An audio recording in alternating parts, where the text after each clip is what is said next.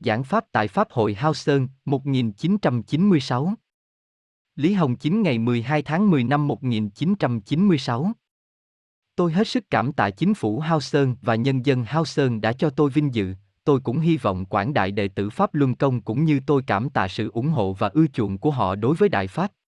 Chúng ta dùng tiếng vỗ tay để biểu thị sự hồi kính, được không? Vỗ tay, tôi muốn đem sự thành ý hữu hảo của chính phủ Hao Sơn và danh dự mà chính phủ Hao Sơn đã cho tôi mang đến cho tất cả đệ tử Pháp Luân Công và nhân dân Trung Quốc. Tôi vẫn luôn nhớ đến đệ tử Pháp Luân Công tại Mỹ, bao gồm đệ tử người da trắng, người da đen, người da vàng, còn có đệ tử của các chủng tộc khác. Có thể đắc Pháp cũng đều là duyên phận của chư vị đã đến. Nên cứ muốn đến để xem mọi người tu luyện như thế nào. Rất nhiều người chưa từng gặp tôi, nhưng mà rất nhiều người đều đã đọc sách rồi, cũng đã biết đến Pháp này, cứ luôn cảm thấy không gặp mặt thầy dường như là trong tâm không mấy vững lòng, dường như là sau khi gặp tôi thì trong tâm sẽ vững lòng hơn. Thật ra, ở trong những bài văn ngắn kia, mà mọi người gọi kinh văn, tôi đã nói với mọi người rồi, không gặp mặt tôi vẫn có thể tu được như nhau, vẫn có thể đắc được những gì đáng được đắc như nhau, cái gì cũng đều không bỏ sót, bởi vì tu luyện chân chính không ở tại hình thức, không ở tại có gặp được sư phụ hay không. Mọi người đều biết Phật Thích Ca Mâu Ni không tại thế đã hơn 2.000 năm rồi, nhưng mà người hậu thế vẫn tiếp tục đang tu. Họ cũng không cách nào gặp được Phật Thích Ca Mâu Ni, vẫn có thể tu thành như nhau. Đó là bởi vì ông có kinh sách tại nhân gian, ông có pháp thân ở đây độ nhân. Tôi đã là truyền một bộ pháp lớn như vậy, mọi người có thể đều đã hiểu rõ được từ trong sách rồi, trong lịch sử xưa nay đều chưa từng có người làm một việc lớn như vậy. Đem một bộ đạo lý chân chính, một cách hoàn chỉnh, có hệ thống, có thể lên được trời mà giảng ra cho nhân loại. Trong quá khứ là không cho phép, trong xã hội nhân loại quá khứ là tuyệt đối không thể lưu lại những thứ này cho nhân loại. Đương nhiên có rất nhiều người đã từng đọc kinh sách của Phật Thích Ca Mâu Ni. Thật ra đó là người đời sau chỉnh lý, là không hoàn chỉnh, đã giảng một số đạo lý, người đời sau trong chỉnh lý dựa vào truyền thuyết và ký ức, cho nên là đứt đoạn không liên tục. Tại sao lại như vậy? Bởi vì đây cũng là thần cho phép duy nhất được lưu lại cho nhân loại tại đoạn lịch sử ấy. Lúc đó Phật Thích Ca Mâu Ni thật sự đã giảng rất nhiều, nhưng do Ấn Độ lúc đó còn chưa có văn tự, chưa thể lập tức ghi chép lại. 500 năm sau khi Phật Thích Ca Mâu Ni không còn tại thế người đời sau mới đem những gì Phật Thích Ca Mâu Ni giảng dùng văn tự chỉnh lý ra.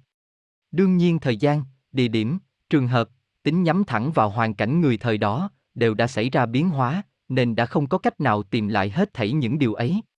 Nhưng mà dù như vậy đi nữa, kinh Phật vẫn còn có thể khiến người thật sự muốn tu luyện lĩnh hội được Phật lý từ trong đó, nhưng mà từ góc độ Phật lý hồng đại mà nói thì nó lại không phải là hoàn chỉnh, càng không phải là pháp căn bản của vũ trụ một cách hệ thống. Nhưng mà Thích Ca Mâu Ni là Phật, những lời ông giảng ra xác thực có mang Phật tính cùng thể hiện của tầng Phật lý ấy. Giêsu, lão tử cũng giống như tình huống của Thích Ca, đều không có lưu lại những ghi chép về những gì họ giảng pháp thời đó. Những cao tăng tu luyện xuất lai qua các thời đại cũng là như vậy. Tôi thường giảng một câu như thế này, tôi nói tôi đã làm một việc tiền nhân xưa nay chưa từng làm. Trong đệ tử cũng lưu truyền một câu như thế này, rằng thầy đã lưu lại cho con người một chiếc thang lên trời. Lời này thần cũng có nói, chúng thần nói, ông đã lưu lại cho con người một chiếc thang lên trời. Những điều mà thích ca, Giêsu, lão tử lưu lại rất ít hoặc không hoàn chỉnh, là bởi vì trong quá khứ cũng không cho phép làm như vậy. Bộ pháp mà tôi giảng ra vô cùng lớn, chư vị chỉ cần tuân theo bộ pháp này mà tu thì chư vị có thể viên mãn, đối với chúng sinh trong quá khứ thì đây là một việc không thể tưởng tượng. Trong đó những thiên cơ đề cập đến hết sức nhiều, hết sức lớn. Nhưng mà nếu chư vị không tu luyện, dở bộ sách này ra chư vị thử đọc một lần, chư vị sẽ phát hiện đây là cuốn sách bảo con người làm một người tốt như thế nào, đều được giảng là đạo lý, là một bộ sách như vậy. Nếu chư vị muốn tu luyện, chư vị đọc lại lần thứ hai, đừng cố ý đi đào sâu vào ý nghĩa của mỗi chữ, chư vị chỉ cần chú tâm đọc bộ sách này một lần. Sau khi đọc xong lần thứ hai, chư vị sẽ phát hiện nó không phải là một cuốn sách thông thường, so với cảm nhận, nội hàm bên trong khi đọc xong lần thứ nhất, đều đã xảy ra biến hóa. Đợi đến khi chư vị đọc xong lần thứ ba, chư vị sẽ phát hiện nội hàm lại xảy ra biến hóa, lại không giống như hai lần trước. Chư vị cứ như vậy mà đọc tiếp tục, hoàn hoàn chỉnh chỉnh đọc hết ba lần, bộ sách này có lẽ chư vị đã không bỏ xuống được. Suốt đời đều không bỏ xuống được. Tại sao lại như vậy? Bởi vì từ bề mặt con người mà nói thì có hai nguyên nhân. Thứ nhất là con người đều có sự khát cầu đối với tri thức và chân lý, thứ hai là ở con người đều có Phật tính. Những gì trong sách giảng là Phật lý, nó là tương thông với phía mặt Phật tính của bản thân chư vị. Chư vị vừa đọc được là đã cảm thấy thân thiết. Chân pháp lý sẽ khiến chư vị kích động, chư vị sẽ cảm thấy đây chính là điều chư vị muốn. Còn nữa, tu luyện phải có quá trình, khi bắt đầu học pháp chư vị chỉ có thể hiểu rõ được đạo lý làm người tốt. Trên thực chất bên trong cuốn sách này đã bao hàm những lý trong cảnh giới khác nhau, những lý trong tầng thứ khác nhau. Như trong Phật giáo giảng trong tam giới có 33 tầng trời, trong tam giới có những tầng thứ khác nhau, chư vị muốn tu đến tầng trời nào thì chư vị phải biết được cái lý ở tầng trời ấy rồi chư vị mới có thể tu lên được, khi chư vị đạt được tiêu chuẩn ấy thì chư vị mới có thể thăng hoa. Chư vị muốn tu đến ngoài tam giới thì phải có lý của ngoài tam giới cho chư vị minh bạch, rồi mới có thể tu lên được. Bộ pháp này có những nhân tố có thể chỉ đạo chư vị tu luyện lên những tầng thứ cao khác nhau. Nếu không, thì giống như tôi đã giảng là chư vị cầm sách giáo khoa tiểu học mà chư vị lên đại học thì chư vị vẫn là một học sinh tiểu học, bởi vì chư vị chưa nắm được tri thức của đại học, không chỉ đạo được chư vị đọc sách trong đại học, chính là cái đạo lý này. Nhưng mà cuốn sách này chư vị chớ coi là có rất nhiều thiên cơ được tiết lộ ra, nhưng mà người không tu luyện thì trên bề mặt cái gì chư vị cũng đều không thấy được. Nếu chư vị tu luyện, nếu chư vị hết sức chú tâm mà đọc bộ sách này, thì mới phát hiện ra nội hàm trong ấy hết sức lớn, lớn đến mức độ nào. Chư vị có thể tu cao ngần nào thì có thể chỉ đạo chư vị tu cao ngần nấy. Tôi nói với mọi người, người mà đắc pháp luân đại pháp ấy, đều là có lai lịch, có duyên phận, có người có thể là sinh mệnh từ trên tầng thứ rất cao đến. Chư vị thấy những người ở trên thế gian này, mọi người dường như là như nhau cả, bởi vì từ trên bề mặt chư vị không thấy được họ là ai, nhưng mà tôi thường giảng câu này, truyền pháp lớn nhường này cũng không phải tùy tiện cho người ta học, cho nên chư vị nghe được thì có thể là có duyên, chính là duyên phận đưa đến. Những lời tôi giảng không có một câu nào là thoát lời vô cớ, tương lai sẽ chứng thực. Đương nhiên tôi đã đem pháp lớn thế này truyền ra, thì tôi phải chịu trách nhiệm với nó. Độ nhân không được thì chính là tùy tiện tiết lộ thiên cơ, phá hoại thiên pháp, đó là tuyệt đối không được, ai cũng không dám làm như vậy. Mọi người biết rằng trong quá khứ ai mà tùy tiện tiết lộ thiên cơ sẽ dẫn đến trời phạt. Người tu luyện tại sao phải ngậm miệng không nói? Một là, con người quá chấp mê, hai là, không tu luyện thì cũng không được phép biết được chân tướng. Người tu luyện hiểu rõ thiên lý, nói ra đều là thiên cơ, tùy ý nói ra với người thường là tiết lộ thiên cơ, chính họ cũng phải rớt xuống. Vậy tại sao hôm nay tôi lại có thể làm được vậy? Hơn nữa có nhiều người đến thế tu luyện lên trên, sắp tu thành viên mãn. Chính là bởi vì tôi có thể chịu trách nhiệm đối với hết thảy, hơn nữa khi tôi làm sự việc này trước tiên suy xét đến việc chịu trách nhiệm đối với con người, đối với xã hội nhân loại, đối với chúng sinh các giới, đối với vũ trụ, đứng ở cơ điểm này thì tôi mới có thể làm cho nó tốt. Pháp đã bao hàm nội hàm của các tầng thứ khác nhau, những người tu luyện đến từ tầng thứ tương đối cao, nên hiện giờ có những đệ tử đã tu luyện đến tầng rất cao rồi, chính là dùng bộ pháp này làm chỉ đạo. Bộ pháp này cao đến mức độ nào? Trong quá khứ người truyền pháp nơi người thường không được phép giảng pháp vượt khỏi tầng thứ của Phật, mục đích là không cho con người biết được ở trên tầng thứ cao hơn có Phật hay không, có thần hay không. Bởi vì ở đây có một nguyên nhân, con người cứ luôn dùng nhận thức của con người để tưởng tượng thần Phật, đó là bất kính đối với thần Phật, vậy thì Phật cao hơn mà cho người biết được, tùy tiện nói ra tên của Phật thì chính là phỉ bán Phật, hơn nữa người hiện đại còn lăng mạ Phật trong vô ý thức. Cổ nhân trong quá khứ là thực sự kính thần Phật, con người hiện nay dù có tin cũng không phải thành tâm. Có rất nhiều người cảm thấy rất kính Phật, tên Phật ở ngay trên miệng họ mà hô thẳng tên họ ra, kỳ thực họ đã là đang phỉ bán Phật rồi. Con người trước kia khi nói ra chữ Phật này, người ta đều sẽ dâng lên cái tâm kính ngưỡng, tâm sùng kính, đều cảm thấy rất thần thánh. Người hiện nay không hề, kể cả trên thực đơn của bữa ăn cũng có cái tên Phật nhảy tường, rất tùy tiện. Mọi người thử nghĩ xem, Phật nếu so với con người thì thần thánh vô tỷ, tư duy logic của người thường, kết cấu tư tưởng của người thường, phương thức biểu đạt bằng lời nói là không có trong cảnh giới của Phật, cho nên dùng nhân tâm làm thế nào đi nữa kỳ thực đều bất kính đối với Phật. Nhưng mà bởi vì Phật từ bi với con người, biết rằng con người là ở trong mê, lại là phản lý, bởi vậy không ghi nhớ lỗi lầm của con người, vì để độ con người, cho nên lại cho phép con người biết đến sự tồn tại của Phật. Vậy những Phật cao hơn, những thần cao hơn mà cho người biết, thì con người sẽ dễ dàng tạo nghiệp đối với ông, sẽ dễ dàng bất kính đối với ông, chính vì lý do này nên không cho con người biết được, không cho con người biết được Phật trong tầng thứ cao hơn. Phật Như Lai xem người là người thường, nhỏ đến tội nghiệp, như hạt bụi nho nhỏ. Vậy những thần rất cao, rất cao, quay đầu trở lại xem thì thấy Phật Như Lai cũng hệt như người thường vậy, bởi vì ông quá cao. Vậy ông xem con người là như thế nào? Chẳng là gì cả. Mọi người thử nghĩ xem, nhân loại lúc nào cũng cảm thấy con người ở trong xã hội người thường sống rất tốt, cho rằng con người là sinh mệnh xuất sắc nhất trong vũ trụ. Trên thực tế cái hoàn cảnh xã hội người thường này là tầng thứ thấp nhất trong vũ trụ này, có thể nói là nơi dơ bẩn nhất trong những sinh mệnh của vũ trụ. Ở trong mắt những thần rất cao mà nhìn, nơi nhân loại đây là bãi rác của vũ trụ, là bãi phân của sinh mệnh cao tầng. Vậy từ trong bãi phân dơ bẩn phát ra âm thanh gọi tên Phật, thì bản thân nó đã là bất kính, cho nên những thần cao hơn là không cho con người biết được. Những lời tôi vừa giảng có thể mọi người đều có chút ít không để ý, tôi nói tôi truyền bộ pháp này, con người không phải cứ tùy tùy tiện tiện là có thể đến để coi như tri thức mà nghe, chư vị có thể đến được có thể là chư vị có duyên, không tin mọi người hãy ghi nhớ lời tôi.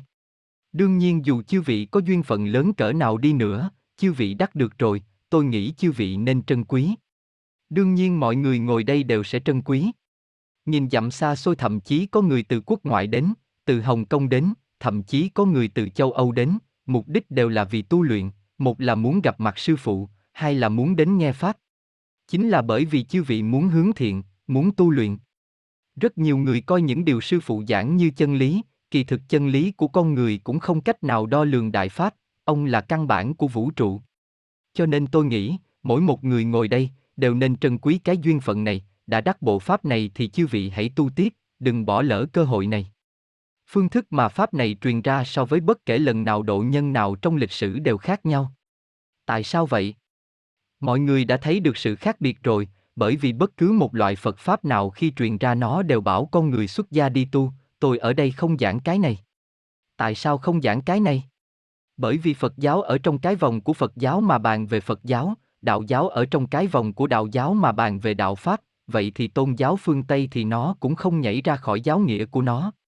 Tôi lần này hoàn toàn nhảy ra khỏi phạm vi của tôn giáo mà giảng đại pháp căn bản của vũ trụ. Quá khứ có người giảng, con người muốn tu luyện thì phải buông bỏ hết thảy lợi ích vật chất trong người thường, đi vào núi sâu rừng già, hoặc là đi vào trong chùa, hoàn toàn tách biệt với thế gian, với thế tục này, mới có thể đạt được thanh tịnh mà tu luyện, mục đích là cưỡng ép con người từ trong tâm chấp trước về lợi ích vật chất mà giải thoát. Tôi không dẫn chư vị đi theo con đường như vậy. Tại sao vậy? Tôi thấy được một tình huống, con người muốn nhanh hết mức đạt đến viên mãn, đồng thời lại có thể khiến thật đông con người thế gian tu luyện, chỉ có tu ở trong xã hội người thường thì mới có thể đạt được. Kỳ thực ở trong hoàn cảnh phức tạp thì mới có thể thật sự tu luyện bản thân con người, mà so với việc tránh khỏi cái hoàn cảnh phức tạp này mà tu luyện thì thời gian còn ngắn hơn nhiều. Còn có một vấn đề then chốt chính là rất nhiều phương pháp tu luyện là không tu luyện chính mình, mà tu luyện phó nguyên thần, trong quá khứ đây lại là một đại thiên cơ, mọi người đọc sách có lẽ đều đọc thấy rồi.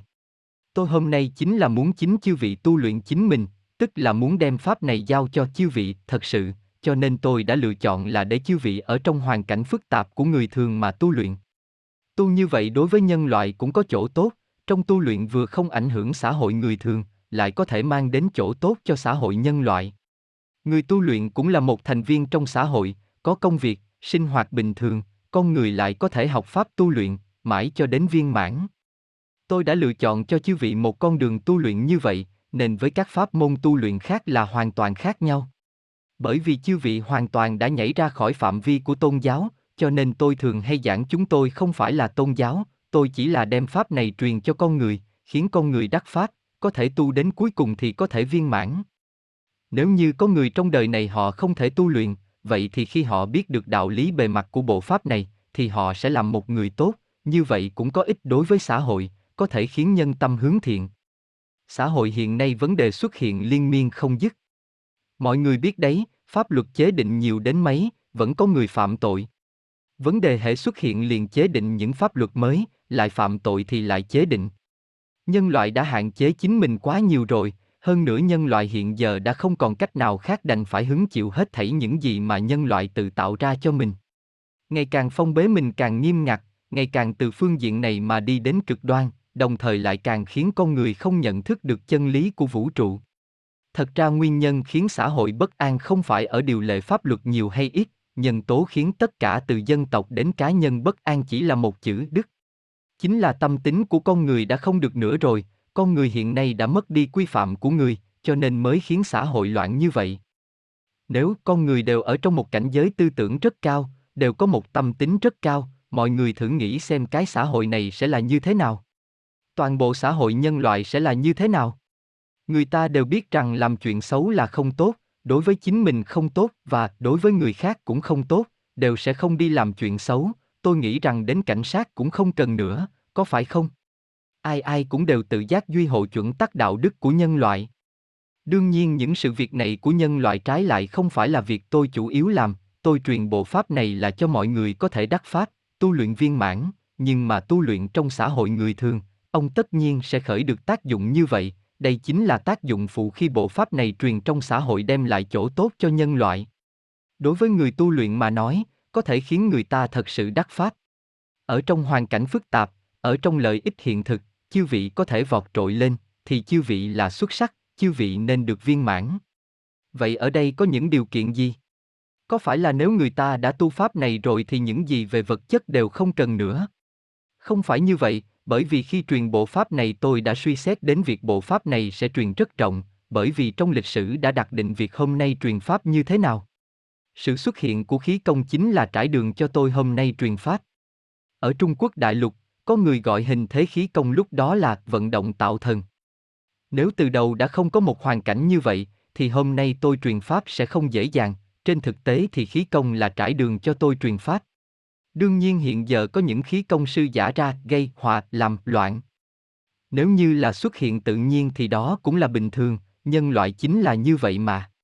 Chính pháp đang truyền, nhất định sẽ động chạm đến những nhân tố bất chính kia, có chính thì cũng sẽ có tà, xem người ta đi vào cửa nào. Sự can nhiễu của nhân tố xấu trong tu luyện, con người cũng có thể thăng hoa trong tu luyện. Nếu không có những thứ xấu can nhiễu chư vị, tôi nghĩ chư vị cũng không tu luyện được. Tu luyện cá nhân thì là như vậy, thì sẽ động chạm đến rất nhiều nhân tố. Có người cảm thấy tôi sống trên đời thì nên thoải thoải mái mái. Người thường nghĩ như vậy không có sai, con người mà, họ là muốn sống được tốt một chút, vui sướng một chút, chịu khổ ít hơn một chút. Nhưng mà là một người tu luyện tôi nói với chư vị, chịu một chút khổ không phải là việc xấu, bởi vì lý của vũ trụ là phản ngược lại nơi con người đây, lý của không gian nhân loại đây là phản lại. Mọi người thử nghĩ xem, khi mà người trong xã hội nhân loại đều muốn thoải mái, thì sẽ tranh đấu lẫn nhau mà từ đó có được lợi ích, những sinh vật khác cũng sẽ bị tai ương. Vậy con người sống thì chính là đang tạo nghiệp, sẽ làm tổn hại đến người khác và sinh vật khác. Vậy chư vị toàn tạo nghiệp mà không trả nghiệp, chư vị không chịu khổ để tiêu nghiệp đi, chư vị nghĩ xem nghiệp này càng tích lại càng lớn, càng tích lại càng lớn, đến cuối cùng nó sẽ trở thành vấn đề như thế nào? Khi một người từ trong đến ngoài đều bị nghiệp lực màu đen tràn đầy, thì sinh mệnh này sẽ phải bị tiêu hủy, sinh mệnh của con người thật sự bị tiêu hủy rồi, thì là vĩnh viễn không tồn tại, ngược lại mà nói, để con người chịu một ít khổ, chịu một ít tội, từ trong thống khổ con người tiêu đi một ít nghiệp, sau này họ sẽ sống được rất hạnh phúc, đây là chính lý của vũ trụ và quy luật sinh mệnh tuần hoàn. Trong quá khứ người già thường hay nói, con người khi còn nhỏ sẽ có một số bệnh, đến lúc tuổi trẻ sẽ phải chịu một số tội, đến sau này thì sẽ sống được tốt hơn. Thông thường là như vậy, đây là quy luật con người tiêu nghiệp, bởi vì chư vị không tiêu nghiệp thì sẽ không có hạnh phúc. Nghiệp lực chư vị quá nhiều thì hạnh phúc từ đâu đến? Mà nghiệp lực này bản thân nó chính là khiến chư vị không được vui sướng, phải chịu khổ nhiều, là nguyên nhân căn bản khiến chư vị phải phó xuất nhiều, đây là nói về con người. Còn đã là một người tu luyện, mọi người thử nghĩ xem, chư vị không tiêu đi nghiệp lực của chư vị, chư vị không chịu một chút khổ, chư vị toàn chỉ muốn thoải thoải mái mái, vậy chư vị làm sao mà tu luyện?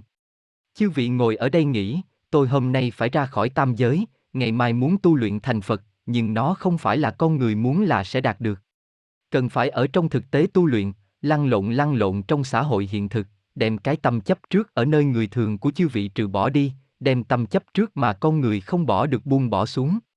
Đương nhiên có những người trình độ văn hóa khá cao, hoặc những người già, sẽ có thể làm được tốt hơn một chút, làm được rằng khi xảy ra mâu thuẫn với người bình thường hoặc khi gặp khó khăn gì đó thì có thể thật bình tĩnh không giống như người khác mà tranh mà đấu. Đây là trong kinh nghiệm xã hội thời gian lâu sẽ minh bạch, nhưng trong đó là có tâm sợ của con người và bất đắc dĩ. Người tu luyện ngay lập tức là phải nhìn thấu vấn đề này. Người tu luyện khi gặp phải mâu thuẫn thì nên chịu đựng nó, hơn nữa chính mình phải có thể nhẫn, chư vị mới có thể thật sự thăng hoa lên. Người khác khi họ bắt nạt chư vị thì họ sẽ cấp đức cho chư vị, khi người khác bắt nạt chư vị thì đồng thời chư vị xác thực đang chịu tội, nghiệp lực tự thân của chư vị cũng đang tiêu đi từ đó cũng đang sinh ra đức, chư vị là người tu luyện, đức sẽ chuyển hóa trở thành công, vậy công của chư vị chẳng phải đã tăng trưởng lên rồi sao? Đồng thời khi chư vị chịu đựng, có thể nhận thức đúng đắn, không tức không hận, chư vị chẳng phải cũng đang đề cao tâm tính của chính chư vị sao? Lý này là phải phản ngược lại mà nhìn nhận. Tôi thường giảng, khi người khác ức hiếp chư vị, khi gây phiền phức cho chư vị, hoặc khi chư vị chịu đựng thống khổ gì đó, chư vị không nên ghi thù hận người khác, bởi vì chư vị là đang tu luyện. Nếu họ không tạo phiền phức cho chư vị, nếu họ không tạo ra cơ hội đề cao cho chư vị, chư vị làm sao mà tu luyện lên được? Cho nên chư vị không những không được hận họ, trong tâm chư vị còn phải cảm tạ họ. Có người bèn nghĩ, làm người như vậy có phải là quá nhu nhược không? Không phải như vậy đâu, chư vị không có hoàn cảnh như vậy thì chư vị thực sự không tiêu được nghiệp, bởi vì điều chư vị cầu không phải là an nhàn, tu luyện của chư vị lại không tách rời hoàn cảnh tu luyện của xã hội người thường. Vừa rồi tôi đã giảng, khi tôi bắt đầu tôi đã biết rằng khi tôi truyền ra bộ pháp này trong xã hội sẽ có chấn động lớn đến đâu, sẽ có bao nhiêu người đến học. Hiện giờ tại Trung Quốc tu luyện bộ pháp này, mỗi ngày đều đang tu luyện là hơn 10 triệu người, biết đến bộ pháp này, nửa tu nửa không tính cả vào thì có trên 100 triệu người, hơn nữa tôi còn biết rằng không bao lâu thì sẽ xảy ra một chấn động rất lớn trên thế giới. Hiện giờ bộ pháp này còn chưa được giới khoa học kỹ thuật liễu giải, trong tương lai khoa học của xã hội nhân loại đều sẽ vì vậy mà xảy ra biến hóa rất lớn, tôi hết sức xác thực đã tiết lộ cho nhân loại rất nhiều thiên cơ. Nhân loại hoàn toàn là bị phong bế, trí tuệ của con người cũng là bị chế ước, cho dù chư vị ở trong xã hội người thường có học vấn lớn đến đâu, có cấp bậc lớn đến đâu, chư vị chỉ là một người thường. Khoa học thực chứng hiện nay lại dẫn dắt con người đến một con đường phong bế nhân loại, không thể thật sự nhận thức được chân tướng của vũ trụ. Vừa rồi tôi chủ yếu giảng là khi người ta đang tu luyện chịu một chút khổ, chịu một chút thống khổ thì đó là việc tốt. Có người nói tôi tu luyện pháp luân đại pháp, thì tôi nên thoải thoải mái mái tu luyện, nên là không có ma nạn mà tăng công, không nên có nhiều phiền phức như thế đến can nhiễu tôi. Người tu luyện không trả nghiệp, không đề cao cảnh giới, vĩnh viễn cũng không tăng công được. Có người nói người trong nhà không cho tôi luyện công, không cho tôi điều kiện, không cho tôi thời gian, thậm chí gây sự đòi ly hôn. Kỳ thực không nhất định là thật, có lẽ là đang khảo nghiệm tỷ trọng tu luyện của chư vị lớn ngần nào, nhưng mà biểu hiện ra thì thật sự là rất kịch liệt. Tu luyện là nghiêm túc, mỗi một quan mỗi một nạn tuyệt đối sẽ không như đùa cợt, khi người tu luyện xuất hiện phiền phức gì nhất định là có nguyên nhân. Kỳ thực khi ai đó tạo ra phiền phức cho chư vị đều là đang giúp chư vị đề cao, đồng thời khi đề cao cảnh giới tư tưởng của chư vị thì chư vị cũng đang tiêu nghiệp trong khi chịu đựng thống khổ, rồi đồng thời còn đang khảo nghiệm chư vị kiên định hay không đối với pháp này. Nếu mà chư vị không kiên định đối với pháp, thì cơ bản cái gì cũng khỏi bàn đến. Trong giảng pháp tôi đều là nhìn thấy học viên có chỗ nào mơ hồ thì mới giảng, cho nên không nhất định thật hệ thống, mọi người cũng không nên đem những gì tôi giảng hôm nay để làm chỉ đạo một cách hệ thống cho tu luyện sau này, điều chỉ đạo chư vị tu luyện một cách hệ thống chỉ có chuyển pháp luân. Bất kể những gì tôi nói, tôi giảng sau này đều là giảng xung quanh chuyển pháp luân, mà chỉ đạo mọi người tu luyện chỉ có cuốn sách chuyển pháp luân, đó là hệ thống nhất. Rất nhiều người ở đây có tri thức văn hóa khá cao, bất kể chư vị đến từ Đài Loan hay là đến từ Trung Quốc đại lục, hay là người Hoa đến từ quốc gia khác, ngoại trừ Hoa Kiều lớn tuổi ra, thì đều thuộc trình độ văn hóa tương đối cao, có thể nói là tinh anh trong người Hoa. Tôi thường hay giảng bộ pháp này truyền ra so với khí công khác thì khác biệt rất lớn, mà người luyện khí công khác thông thường đều là người cao tuổi, về hưu không có việc làm, tuyệt đại đa số là muốn rèn luyện thân thể, hơn nữa đều là luyện khí. Nhưng mà người tu luyện pháp luân đại pháp không phải vậy, người cao tuổi chiếm một phần, nhưng những người thanh tráng niên chiếm tỷ lệ tương đối lớn, hơn nữa trình độ văn hóa tương đối cao. Khi tôi giảng pháp truyền công cũng khác với các khí công sư khác. Các khí công sư thông thường giảng một chút đạo lý một cách đơn giản rồi sau đó dạy người ta luyện động tác thế nào, phát chút tính tức. Tôi trước giờ không làm như vậy. Nếu tôi đã chân chính truyền pháp dẫn dắt chư vị lên trên, trước tiên tôi phải giảng pháp. Mỗi lần mở lớp, mỗi buổi học phải giảng pháp trong một giờ, sau đó mới dạy chư vị phương tiện của viên mãn chính là động tác luyện công, cho nên so với khí công khác là khác nhau. Nội hàm của pháp lý cũng rất lớn, những người có tri thức văn hóa càng cao càng có thể lý giải, sẽ càng cảm thấy tốt. Những người có tri thức càng cao đến học dễ dàng từ trên lý tính mà nhận thức pháp. Đương nhiên trình độ văn hóa thấp một chút cũng là có duyên mà đến, đối với thần Phật là có nhận thức nhất định, đặc biệt là có thể nhận thức rất rõ ràng từ trên pháp lý, nên đề cao cũng hết sức nhanh. Bởi vì ở đây còn có một số người đối với pháp luân công còn không mấy hiểu rõ, tôi lại nói một chút một cách đơn giản, khái quát về tình huống của pháp luân công, đã đến đây thì muốn giảng cho mọi người nhiều hơn chút. Bộ pháp tôi truyền này đây trong lịch sử rất xa xưa, giảng đến chuyện này thì hơi dài dòng. Xã hội nhân loại hiện nay là sau khi trải qua nhiều lần văn minh, nhân loại còn sót lại rồi lại phát triển từ đầu. Vậy là ý gì? Lấy bản khối đại lục này của nước Mỹ mà nói, tức là đại lục châu Mỹ mà nói, nó đã nhiều lần chìm xuống đáy biển, rồi nhiều lần nổi lên.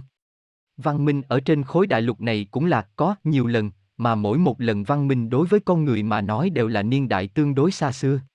Đương nhiên tương đối mà nói cũng có lần thời gian ngắn hơn chút, nguyên nhân là đạo đức của nhân loại đã bại hoại quá nhanh tạo thành. Đứng ở góc độ siêu việt người thường mà xem xét lịch sử thì không thể như khái niệm mà người thường xem xét lịch sử. Người thường chỉ ở trong văn minh nhân loại hiện hữu mà xem xét lịch sử của nhân loại.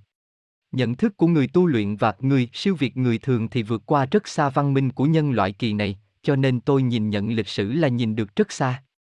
Lịch sử của bộ Pháp Luân Đại Pháp này cũng là tương đối xa xưa, đã tương đối xa xưa, nếu truy ngược trở lại, dùng khái niệm thời gian hiện nay của con người rất khó mà nói nó rõ ràng. Nhưng mà tôi nói với mọi người, pháp lý của Pháp Luân Đại Pháp vô cùng lớn, tầng thứ cao không thể lường, đệ tử tu luyện trong pháp môn này của tôi sau khi viên mãn có thể đến thế giới Pháp Luân, cũng có thể đến rất nhiều thế giới thiên quốc khác. Nói đến thế giới thiên quốc, tôi nói với mọi người, trong vũ trụ có vô lượng thế giới của thần, trong phạm vi của hệ ngân hà chúng ta đối ứng thì có rất nhiều thiên quốc. Đối với Phật nhân loại cũng có sự hiểu biết nhất định, như Phật A Di Đà chủ trì thế giới cực lạc, còn có thế giới lưu ly, thế giới liên hoa, thế giới mỹ hảo, thế giới của thần do thần chủ trì. Giêsu của tôn giáo phương Tây, còn có Thánh Maria, còn có một số chính giáo khác, họ cũng có thiên quốc của họ. Đương nhiên có một số thiên quốc vượt khỏi rất xa phạm vi vũ trụ mà nhân loại biết đến, vượt khỏi phạm vi của tiểu vũ trụ này, cho nên một khi tôi giảng đến những điều trong tu luyện, vô luận là từ thời gian, không gian thì đều là vô cùng lớn. Vậy ở trong niên đại tương đối xa xưa, tương đối xa xưa của thời tiền sử, trước đợt văn minh nhân loại này, tôi đã từng truyền pháp, độ nhân trong thế nhân một cách rộng rãi. Thời ấy cũng giống như Phật giáo hôm nay độ nhân vậy, lần này tôi dùng pháp căn bản của Đại Pháp mà làm việc còn lớn hơn, cho nên hệ giảng Pháp lên là nội hàm rất lớn. Bởi vì việc phải làm rất lớn, cho nên cũng có rất nhiều Phật, Đạo, Thần đều đang hiệp trợ tôi làm sự việc này. Bởi vì bộ Pháp này không chỉ là giảng lý của một môn Phật gia, điều giảng là lý của vũ trụ. Toàn bộ vũ trụ đều là do nhân tố vật chất chân thiện nhẫn cấu thành, trong cảnh giới rất cao là chân thiện nhẫn. Trong chân thiện nhẫn có thể sinh ra tốt, có thể sinh ra đẹp, có thể sinh ra từ bi, cũng có thể sinh ra hai loại nhân tố chính phản. Thế còn nhẫn thì sao? Nó có thể sinh ra nhẫn được và không nhẫn được, cho nên pháp càng xuống dưới thì pháp lý càng khổng lồ, phức tạp, âm dương, tương sinh tương khắc đều xuất phát từ chân thiện nhẫn, ở trong mỗi một cảnh giới tầng thứ thì càng xuống dưới đến bước con người đây thì phức tạp vô cùng. Nhân loại có thiện có ác, có tốt có xấu, cũng có tình, hơn nữa lý của con người lại là phản, ở trong lý của con người xuất hiện vương giả trị quốc, binh chinh thiên hạ, cường giả vi anh hùng. Sau khi nhân loại có văn hóa nửa thần, xuất hiện biểu hiện văn hóa càng thêm phức tạp, bao gồm những thứ mà xã hội nhân loại nói như nhân, nghĩa, lễ, trí, tính v v Do nhân loại không có pháp lý chính, con người cũng không biết chân pháp của vũ trụ là như thế nào, không phân rõ được thật sự tốt xấu thì phi. Con người cũng đều là Phật tính và ma tính đồng thời cấu thành, con người khi ở trong tâm trạng không ổn định, động ác niệm hoặc lúc xung động, chính là bị phía mặt ma tính dẫn động, con người ở trong tình huống rất lý tính, khi làm việc với tâm thái rất hòa thiện, là được phía mặt Phật tính dẫn dắt. Pháp Luân Đại Pháp bao gồm lý của tất cả các tầng thứ của vũ trụ và biểu hiện của sinh mệnh vật chất, vô sở bất bao, không gì không bao hàm, vô sở di lậu, không gì bị bỏ sót, đều ở trong Pháp này. Đại Pháp siêu xuất khỏi phạm vi của Phật gia, ông có hết thảy lý của Phật, đạo, thần, lại có lý vượt qua họ, hoàn toàn ở bên trong. Vũ trụ vì ông mà sinh, ông quy phạm hết thảy mọi thứ trong vũ trụ, ông đã tạo ra chúng sinh của các tầng thứ. Trong khi Đại Pháp Hồng truyền, rất nhiều các Phật, đạo, thần với tầng thứ khác nhau đều hiệp trợ tôi làm việc. Hiện giờ trong chúng sinh đắc Pháp thì khó đắc Pháp nhất chính là những người trong tôn giáo, bởi vì trong tâm họ có thần mà họ tin theo, có Phật của họ, có đạo của họ, họ không tin rằng còn có những thần khác, những Phật khác, những thần cao hơn, vì vậy những người này không nghe, không đọc Đại Pháp, đây là nhân tố gây trở ngại họ không thể đắc Pháp. Tại đây không phải nói là họ không tốt, chính bởi vì điều họ tin là chân thần, chính thần trong quá khứ, điều đó cũng khiến họ khó mà đắc Pháp, hình thành chướng ngại. Họ không biết rằng tôn giáo đã đến lúc không thể độ nhân được nữa rồi, chúng thần cũng đều đang đắc Pháp này. Mọi người biết rằng Thích Ca Mâu Ni giảng, thời kỳ mạt Pháp, Pháp của ta sẽ không thể độ nhân. Lời này hầu như không có ai để ý, kỳ thực hiện giờ thời kỳ mạt Pháp đều đã qua đi rất lâu rồi, căn bản đã không còn Pháp nữa. Pháp mà thần Phật trong tôn giáo giảng trong quá khứ, con người hiện đại cũng không thể thật sự lý giải ý nghĩa chân thực của nó, người xuất gia cũng không lý giải được nguyên ý của kinh sách, hơn nữa có rất nhiều hòa thượng qua các thời đại đã viết rất nhiều sách mà cũng coi đó như kinh sách để người ta đọc. Pháp đã loạn rồi, người đời đã không biết tu như thế nào nữa.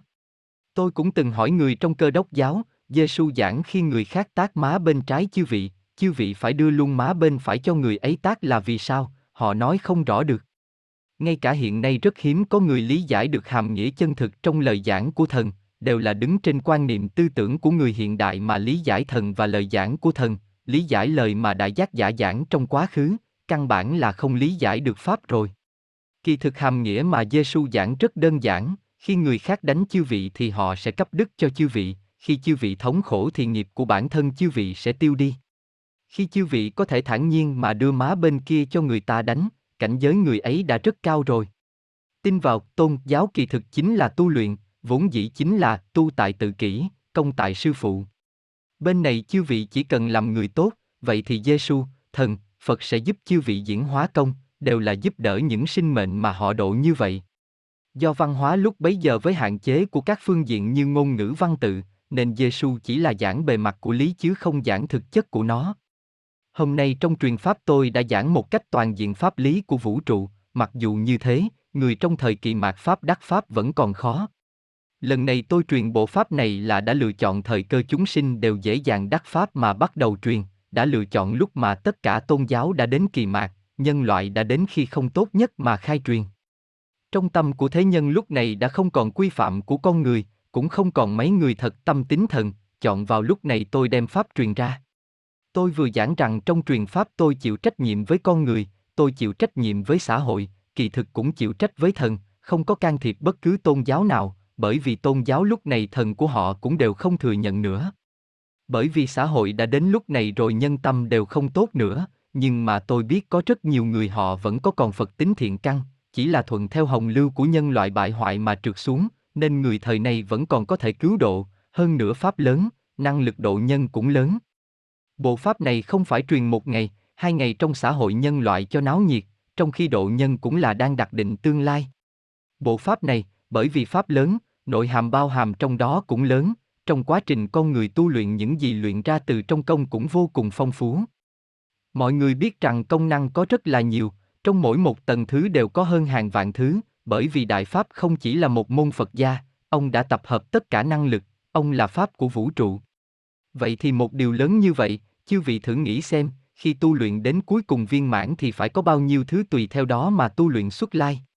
Khi tu luyện mà được viên mãn rồi, thì tầng thứ sẽ cao, quy lực sẽ lớn, pháp lực cũng sẽ tương đối lớn. Vừa rồi tôi đã giảng một danh từ tương sinh tương khắc, thế nào gọi là tương sinh tương khắc? Tôi giảng một chút về cái lý này cho chư vị. Tại sao thần không thanh lý sạch sẽ những người xấu trong xã hội nhân loại, những ma ở trên trời, những quỷ ở phía dưới? Không được. Tại sao không được vậy? Vô luận sinh mệnh ở cảnh giới nào, nếu mà không có tác dụng của sinh mệnh của phía mặt phụ, trong thành công chưa có trải qua một phen nỗ lực, chưa có trải qua khó khăn, sinh mệnh tầng thấp chưa trải qua gian khổ và cần mẫn mà đắc được những gì họ muốn đắc, thì sinh mệnh sẽ không biết quý tiếc những gì đã đắc được, cũng không có cảm giác không dễ dàng đạt được, càng không biết thế nào là thắng lợi và thất bại, không có sự vui mừng của đầy đủ. Không biết thế nào là thống khổ, cũng sẽ không biết. thế nào là hạnh phúc? Chính bởi vì cao tầng của vũ trụ có sinh mệnh chính phụ, hướng xuống dưới nữa có thiện có ác, hướng xuống dưới nữa có ma có Phật, có thần có yêu, quái, có người thiện có người ác, sinh mệnh vũ trụ mới có sinh cơ, trong mâu thuẫn sinh mệnh mới sống một cách có mùi có vị. Vừa rồi giảng đến không gian, vậy tôi sẽ giảng lại một chút không gian của vũ trụ và hình thức vật chất bề mặt của sinh mệnh. Trong cảnh giới rất cao rất cao của vũ trụ thì không còn sinh mệnh hữu hình, mà những vật chất cực kỳ vi quan vô hình, tràn ngập trong không gian kia, nó cũng là linh thể sống, còn có thứ vi quan hơn so với chúng. Vậy càng hướng đến bề mặt thì hạt lạp tử của vũ trụ sẽ càng lớn, khoa học hiện nay của nhân loại đã biết đến một số lạp tử, như là phân tử, nguyên tử, nơ trân, điện tử, quát, neutrino, nhưng mà đến cuối cùng của lạp tử vật chất, vật chất bản nguyên, thì kém đến mức quả thực quá xa.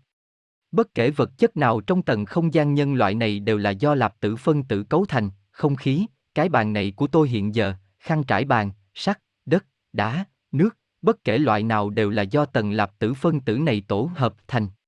Tôi thường hay giảng đạo lý này, tôi nói bộ não của con người là bị thần khống chế, bộ não của khoa học gia cũng là bị thần hạn chế. Con người cứ không nghĩ đến việc làm thế nào để chọc thủng tầng không gian này, phân tử cũng vậy, nguyên tử cũng vậy, họ chỉ chú trọng nghiên cứu hình thức cá thể của lạp tử, lạp tử như là một điểm, hình thức tồn tại của vài lạp tử, họ không có biện pháp để mà nhìn toàn bộ lạp tử phân tử và nguyên tử tồn tại theo mặt. Đương nhiên hiện giờ chưa có loại phương pháp khoa học kỹ thuật này. Khi người ta thật sự nhìn thấy cái mặt này thì người ta sẽ phát hiện ra không gian khác rồi, đơn giản vậy thôi. Những không gian kia là tương đối rộng lớn, tương đối mỹ hảo, khái niệm thời không và lớn nhỏ của nó thì không thể đứng ở cái lý niệm của người thường này, phương thức tư duy của người thường mà nhận thức, người ta phải nhảy ra cái trạng thái tư tưởng này mà nhận thức nó. Rất nhiều không gian do lạp tử vi quan cấu thành so với không gian này của chúng ta thì còn rộng lớn hơn. Lạp tử đều là có năng lượng, vậy thì cứ như vậy mà xét, quá khứ thì cái vũ trụ này cũng bằng như là do năng lượng cấu thành.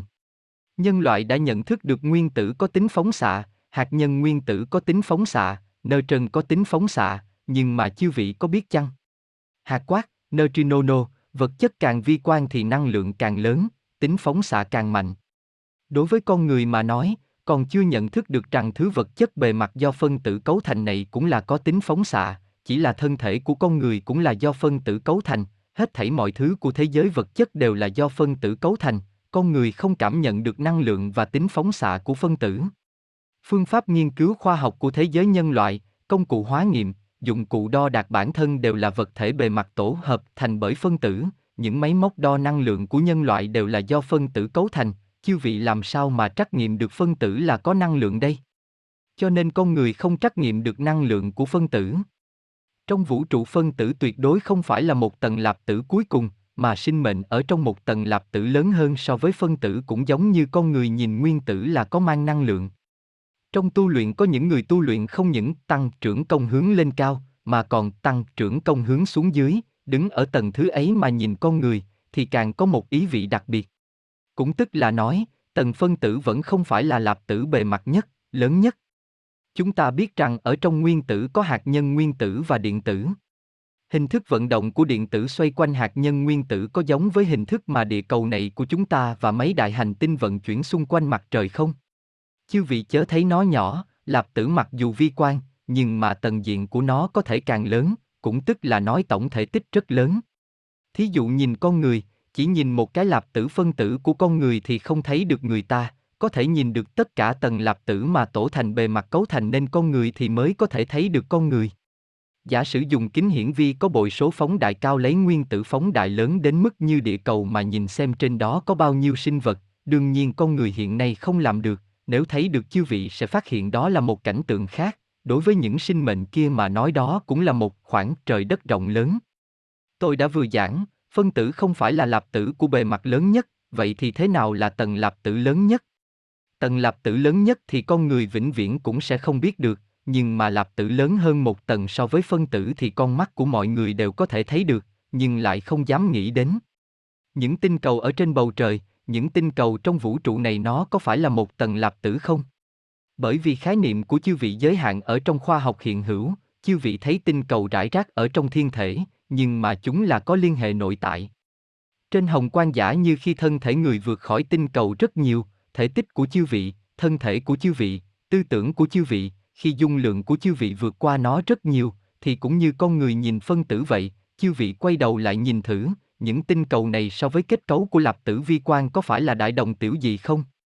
Con người cũng không có được trí tuệ và sức tưởng tượng lớn đến thế, tôi nói Phật Đà mới là khoa học gia lớn nhất, khoa học của nhân loại đã phong bế chính nhân loại rồi. Khoa học thực chứng của nhân loại đã tạo thành cho con người rất nhiều khu vực sai lầm, bị giới hạn ở đấy. Chư vị vượt khỏi nó, nó sẽ nói chư vị không khoa học, dùng cái được gọi là khoa học này càng ngày càng phong bế chính mình càng nghiêm ngặt hơn, càng không thể nhận thức được chân tướng của vũ trụ. Khoa học thực chứng hiện nay nói rằng sự phát triển của con người là do tiến hóa mà ra, kỳ thực căn bản là không tồn tại thuyết tiến hóa, con người căn bản không phải là tiến hóa mà ra. Trong lịch sử nhân loại đã không ngừng nhiều lần xuất hiện văn minh, mỗi một thời kỳ văn minh đều có nội dung không giống nhau. Tôi hãy giảng ra thì cứ muốn khiến mọi người liễu giải được nhiều hơn chút, bởi vì trình độ văn hóa của mọi người khá cao, năng lực lý giải mạnh, vỗ tay, tôi sẽ giảng nhiều hơn ở phương diện này. Cấu thành của vũ trụ hoàn toàn không giống như khoa học gia hiện nay nói là do vụ nổ lớn hình thành. Con người căn bản là không phải từ loài vượn tiến hóa mà ra. Mới đầu khi Darwin đưa ra thuyết tiến hóa, thuyết tiến hóa là sơ hở trăm bề. Bản thân ông ta cũng là ngại ngùng lo lắng mà đưa ra, chỗ thiếu sót lớn nhất trong đó chính là không có một quá trình lịch sử tương đối dài ở trung gian từ vườn tiến hóa thành người. Di vật thật cho đến hiện nay cũng không có xuất hiện, đến ngày nay đều không tìm được, nhưng con người lại tiếp nhận, mà còn tin như là chân lý vậy. Khoa học thực chứng hiện nay là một loại giả tướng, phương hướng của nhân loại sai rồi, nhận thức không được chân lý của vũ trụ, không dám thừa nhận sự tồn tại của không gian khác, nhưng mà các loại hiện tượng giải nói không rõ ở không gian khác lại có thể phản ánh đến không gian này của nhân loại, con người lại không dám tiếp nhận nó, không dám thừa nhận nó, cho đó là không khoa học. Nếu mà dùng phương pháp của khoa học hiện đại để nhận thức được những gì không nhận thức được, vậy nó chẳng phải cũng là khoa học sao? Bởi vì khoa học đã đặt ra định nghĩa cho khoa học, nên con người không dám vượt khỏi nó mà nhận thức. Khi tôi giảng vũ trụ đã nói đến khái niệm tiểu vũ trụ. Cái tiểu vũ trụ này không những con người không dám tưởng tượng là lớn đến đâu, đương nhiên tư tưởng con người cũng vẫn luôn muốn tìm tòi vũ trụ lớn ngần nào, tiểu vũ trụ mà tôi nói đến trong khoa học hiện nay còn chưa có khái niệm này, khoa học cho rằng cái vũ trụ này chính là vũ trụ mà mắt nhìn thấy, vũ trụ mà tôi vẫn giảng đây nó lớn ngần nào. Dùng con số của nhân loại, ngôn ngữ của nhân loại cũng không hình dung được, nhưng mà có thể giảng ra kết cấu đại khái, mọi người có biết trong tiểu vũ trụ có bao nhiêu tinh hệ giống như hệ ngân hà không? Có lẽ những người ngồi đây có sở trường về phương diện này đã được học từ sách vở, nhưng mà điều tôi giảng không như vậy. Tinh hệ như hệ ngân hà hiện nay trong cái tiểu vũ trụ này thì có hơn 2.7 tỷ cái, không đến 3 tỷ cái. Đây là dùng phương thức mà mắt người nhìn vật thể, dùng một loại hình thức kết cấu của tinh thể mà con người có thể nhận thức được mà nói, vũ trụ của tương lai cũng không giống với con số này. Thích Ca Mâu Ni từng giảng một câu, ông nói Phật Như Lai nhiều như số các sông Hằng. Thích Ca Mâu Ni cũng là Phật Như Lai, ông từng nói Phật Như Lai như số các sông Hằng. Đây là phương thức mà mắt Phật nhìn vật thể, kỳ thực vô lậu mà xét thì tinh thể trong tiểu vũ trụ nhiều như các vậy, mật độ giống như phân tử. Phạm vi của cái tiểu vũ trụ này nó cũng có vỏ ngoài, vậy nó có phải là phạm vi lớn nhất của vũ trụ này không? Đương nhiên không phải, đứng ở không gian rộng lớn to lớn hơn nữa mà nhìn thì cái tiểu vũ trụ này cũng chỉ là một lạp tử của không gian cự đại mà thôi. Vậy bên ngoài vũ trụ lại là cái gì? Trải qua một quá trình thời không dài đằng đẵng, ở nơi xa nhìn thì như là phát hiện một điểm sáng. Khi càng đến gần nó, sẽ phát hiện cái điểm sáng này càng lúc càng lớn, càng lớn, càng lớn, lúc này sẽ phát hiện nó cũng là một cái vũ trụ, so với cái vũ trụ của chúng ta kích cỡ không sai khác mấy. Vậy thì với vũ trụ kiểu như vậy thì có bao nhiêu? Vẫn là dùng phương thức con người nhìn vật thể mà nói, ước chừng có 3.000 cái vũ trụ như vậy, đây đều là dùng nhận thức của con người và khái niệm con số đối với một loại nhận thức nhân tố vật chất. Kết cấu của vũ trụ là cực kỳ phức tạp. Bề ngoài ở đây lại có một tầng vỏ ngoài, vậy là cấu thành vũ trụ tầng thứ hai. Sau đó phạm vi lớn hơn bên ngoài vũ trụ tầng thứ hai này lại có 3.000 cái vũ trụ lớn như thế, lại cấu thành vũ trụ tầng thứ ba. Đây lại không phải là bao nhiêu tầng không gian. Chính tầng trời mà tôn giáo của xã hội người thường giảng, tôi dùng mặt cấu thành bởi tầng lạp tử này để đối ứng với nó, chính tầng trời này chính là không gian cấu thành bởi một trong những tầng lạp tử trong tam giới mà đối ứng với phạm vi của chính đại hành tinh. Hệ mặt trời của chúng ta ở phía nam của núi Tu Di. Tôi thường nói sinh mệnh và vũ trụ vĩnh viễn là ẩn đố của nhân loại, con người vĩnh viễn cũng sẽ không nhận thức được chân tướng của vũ trụ, cũng không thể nào tra xét rõ nguyên nhân tối bản nguyên của cấu thành sinh mệnh ở chỗ nào, bởi vì con người vĩnh viễn cũng sẽ không thể đưa khoa học kỹ thuật phát triển đến vi quan như vậy. Có người nghĩ rằng, cứ mãi thế này thì khoa học kỹ thuật của nhân loại chẳng phải càng ngày càng cao sao? Thật ra không phải, mặc dù khoa học kỹ thuật của nhân loại là do sinh vật ngoài hành tinh trực tiếp thao túng, nhưng mà khoa học kỹ thuật của nhân loại và những sinh vật ngoài hành tinh này cũng đồng thời bị thần sớm đã an bài cả rồi, khoa học kỹ thuật chẳng qua là chiếu theo an bài của thần mà đi. Xã hội nhân loại chỉ bất quá là chiếu theo biến hóa của thiên tượng mà phối hợp vận hành, lịch sử của quá khứ là không ngừng lặp lại, lịch sử hôm nay cũng là lặp lại và chỉnh sửa của lịch sử trước nữa. Những gì tôi vừa giảng là muốn mở rộng tư tưởng của chư vị một chút, đối với việc chư vị tu luyện là có chỗ tốt. Vũ trụ không giống như nhân loại nhận thức như thế, vậy vũ trụ này rốt cuộc lớn ngần nào đây? Khái niệm vũ trụ mà tôi giảng cho mọi người dù có thêm phạm vi của ức vạn tầng thì cũng chỉ là một hạt bụi của thiên thể cự đại. Đối với con người mà nói tôi có thể dùng đạo lý và một đống các con số để giảng ra cho chư vị, nhưng mà người ta đã không cách nào cảm thụ, con người cũng sẽ vĩnh viễn không thể nào nhìn thấy, bởi vì con người không có kết cấu thần thể như của thần, dung lượng tư duy và trí tuệ căn bản là không chịu đựng nổi, con người cũng không có loại hình thức tư duy đó, khái niệm cự đại ấy đại não của con người cũng không chịu đựng nổi. Bởi vì khi người tu luyện đạt đến tầng thứ cao như thế, khi đại não, tư tưởng, thân thể đều trở thành thể cao năng lượng, thì mới có thể có được năng lượng lớn như vậy, thể tích lớn như vậy, trí tuệ lớn như vậy, cho nên đại não của con người là dung nạp không nổi cảm thụ cao hơn nhân loại quá nhiều và hiện thực mà cao tầng triển hiện, trí thức mà con người có thể cầu cũng là hữu hạn. Một phương diện khác, con người muốn nhận thức cao đến vậy, thì con người phải có được cảnh giới đạo đức cao nhường ấy. Thần sẽ không cho con người mang theo nhân tâm mà đạt đến tầng thứ của Phật. Nói rằng đem khoa học kỹ thuật của nhân loại phát triển đến cao như của Phật, tuyệt đối không thể nào, tại sao? Mọi người biết con người có tình của con người, còn có các chủng tâm chấp trước, thất tình lục dục quá nhiều rồi, còn có những thứ như tâm tranh đấu, tâm tật đố. Mọi người thử nghĩ xem, nếu như thật sự đạt đến cảnh giới của Phật, còn không làm đảo lộn Phật giới sao? Nói không chừng chư vị ở chỗ của Phật vì việc gì đó mà khởi tâm tật đố rồi phát sinh mâu thuẫn với Phật, đó là tuyệt đối không cho phép, sắc tâm không bỏ nhìn thấy Đại Bồ Tát vẻ mặt xinh đẹp tuyệt đỉnh, từ đó khơi lên sắc tâm với thần, điều đó ở trên thiên thượng là tuyệt đối không thể nào tồn tại, cho nên kỹ thuật của con người vĩnh viễn không thể nào phát triển đến cảnh giới của thần Phật. Cũng tức là nói phương pháp khoa học kỹ thuật của nhân loại vĩnh viễn cũng sẽ không cho chư vị đạt đến cảnh giới của thần, điểm này là khẳng định. Tôi vừa giảng cái lý tương sinh tương khắc, bây giờ nói tiếp.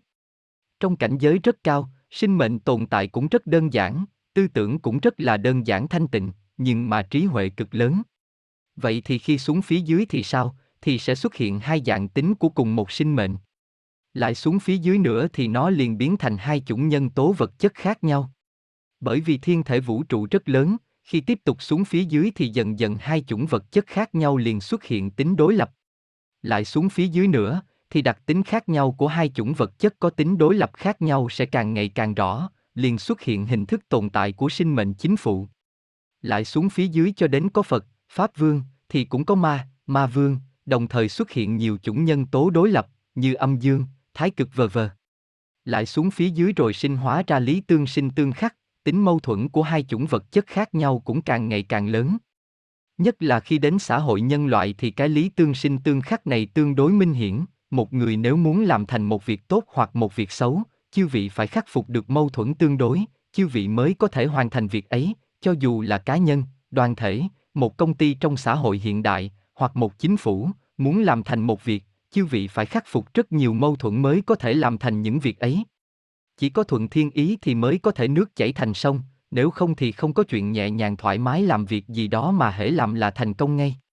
Từ trong lý của tầng con người này mà giảng, là con người đã làm ra việc không tốt mà lưu lại rất nhiều nợ nghiệp, cho nên hễ làm gì đó liền phải trả nợ. Bởi vì lý tương sinh tương khắc hầu như là không nơi nào không tồn tại, người ta làm gì đó đều khó. Vậy nó có chỗ tốt gì? Pháp lý là viên dung, từ phương diện khác mà giảng, một sinh mệnh khi đã khắc phục mâu thuẫn tương đối mà đắc được những gì muốn đắc, thì mới cảm giác được cái không dễ mà đắc, chư vị mới biết quý tiếc nó, thì mới biết được sự mãn nguyện sau khi đắc được, sự vui mừng và hạnh phúc sau thắng lợi. Nếu như không có tính đối lập này tồn tại, vậy mọi người thử nghĩ xem, muốn làm gì liền làm nấy, hễ làm là xong ngay, muốn làm việc gì thì làm việc nấy, chư vị không cần phải đi tranh thủ bất cứ việc gì, làm gì cũng rất nhẹ nhàng, làm gì cũng không có khó khăn, chư vị sẽ cảm thấy sống không có ý nghĩa. Chính bởi vì chư vị không dễ mà đắc thì chư vị mới cảm thấy hạnh phúc, đây là trạng thái sinh tồn của nhân loại, bởi vậy con người cũng sẽ sống một cách có sức sống. Thông qua những gì vừa giảng, tôi hy vọng mọi người có thể mở rộng tư tưởng của mình, trong tu luyện có thể giúp ích cho tinh tấn. Giảng đến những thứ này thì lời phải giảng quá nhiều, có lúc tôi muốn nói cái này lại muốn nói cái kia. Bởi vì thời giờ rất ngắn, tôi nghĩ thế này, mọi người đến đây mang theo rất nhiều câu hỏi, gặp tôi rồi cũng có rất nhiều lời muốn hỏi, tôi sẽ dành thời gian hết mức cho mọi người, tôi giải đáp câu hỏi cho chư vị. Mọi người đều nên chăm chú nghe, đây cũng là giảng pháp, hơn nữa còn có tính nhắm thắng. Vậy dưới đây tôi sẽ giải đáp câu hỏi cho mọi người, chư vị có thể đứng lên lớn tiếng nói, để mọi người đều nghe được, cũng có thể đem tờ câu hỏi truyền qua đây. Tại chỗ ngồi giơ tay lên là có thể hỏi. Tờ câu hỏi viết quá dài đọc lên sẽ phí thời gian, mọi người viết tờ câu hỏi nên đi thẳng vào vấn đề, một hỏi thế nào, hai hỏi thế nào, đơn giản ngắn gọn chút. Đệ tử, những người lớn tuổi không viên mãn thì làm thế nào? Sư phụ, học viên này nêu ra vấn đề có tính đại diện. Những người lớn tuổi ngồi đây cũng khá nhiều, vấn đề ông ấy nêu ra chính là, những người tuổi tác khá cao không viên mãn thì làm thế nào? Tu luyện là việc rất nghiêm túc, không giống như Trung Quốc đại lục ngày nay, mọi người đi cửa sau là việc gì cũng đều xử lý xong hết, nhưng điều này thì không được. Vậy thì làm thế nào? Thật sự phải tu bản thân chư vị một cách hết sức thiết thực mới được. Đồng thời với việc trả lời vấn đề này, trước tiên tôi muốn giảng một chút về mối quan hệ giữa tu luyện và công tác. Tu luyện không ảnh hưởng tới cuộc sống bình thường của chư vị. Ở xã hội chư vị mở công ty, chư vị làm quan lớn trong chính phủ, trong bất kỳ công tác nào tại thế gian chư vị cũng đều có thể tu luyện. Trước kia Giêsu có giảng một câu như thế này, ông giảng rằng người có tiền mà lên thiên quốc còn khó hơn lạc đà chui qua lỗ kim. Vì sao ông giảng lời này? Chính là vì có rất nhiều người không thể buông bỏ chấp trước vào tiền. Kỳ thực tôi nói với mọi người rằng, không sợ chư vị có bao nhiêu tiền. Phòng trong nhà chư vị là dùng tiền mà chất lên, lối đi trong nhà chư vị dùng vàng mà lót, chư vị làm quan to đến mấy, dù chư vị có làm tổng thống đi nữa, chư vị vẫn có thể làm một người tốt, ở trong hoàn cảnh đó của chư vị, trong mâu thuẫn tại giai tầng đó của chư vị cũng đều có thể tu bản thân mình. Mọi người thử nghĩ xem, chúng ta ngồi đây có người từ các giai tầng khác nhau. Có người chỉ vì miếng cơm manh áo, giữa người với người sống tại giai tầng thấp sẽ phát sinh một số mâu thuẫn, người trong giai tầng này họ có thể từ trong mâu thuẫn và đau khổ mà kiên trì làm một người tốt từ đó đạt được tiêu chuẩn tu luyện, cuối cùng sẽ viên mãn. Vậy thì những người tại giai tầng trung họ cũng có mâu thuẫn tại giai tầng đó của họ, ở trong những mâu thuẫn này họ làm thế nào để có thể làm một người tốt, đề cao lên trên, thì cũng có thể luyện thành. Tôi phát hiện rằng người ở bất kỳ giai tầng nào cũng đều có thể đề cao lên trên, đều có thể tu luyện. Tổng thống ở trong giới của ông cũng có khổ não, cũng có mâu thuẫn tại giai tầng đó của ông, giữa quốc gia với nhau, giữa dân tộc với nhau cũng đều có mâu thuẫn, nhân loại đều là như nhau. Con người sống trên đời chính là khổ, cho nên đều có thể tu. Tôi đây là bảo các đệ tử nhảy ra khỏi cái khung của tôn giáo để nhận thức về tu luyện, thực hiện việc tu luyện chân chính của con người. Vậy thì người tuổi cao tu luyện cũng là như vậy, công của tôi là công pháp tính mệnh song tu, vừa tu luyện vừa kéo dài tuổi thọ, thời gian này chẳng phải đã đủ dùng rồi sao? Nhưng tiền đề là người cao tuổi thì càng phải tinh tấn hơn, đối đãi nghiêm túc với việc tu luyện. Nếu người cao tuổi do nguyên nhân nào đó mà thực sự chưa thể viên mãn, nếu đến khi trăm tuổi trước khi lâm chung có phát thệ, lần sau ta nhất định phải tu. Vậy thì họ sẽ mang theo pháp luân mà chuyển sinh, mang theo những thứ tu luyện mà chuyển sinh, tu tiếp đời trước. Vỗ tay, thêm một điều nữa tức là con người quả thực quá khổ rồi, không nghĩ tới nữa, thì làm thế nào đây? Tu luyện bao nhiêu thì đắc được bấy nhiêu, vậy thì phải xem tầng thứ tu luyện hiện có của họ là ở tầng nào, nếu ở trong một tầng trời nào đó trong tam giới, vậy thì sẽ tới tầng trời đó làm sinh mệnh của tầng đó. Nếu chư vị có thể xuất khỏi tam giới, chỉ là không có quả vị viên mãn, vậy thì chư vị có thể tới thế giới thiên quốc làm chúng sinh.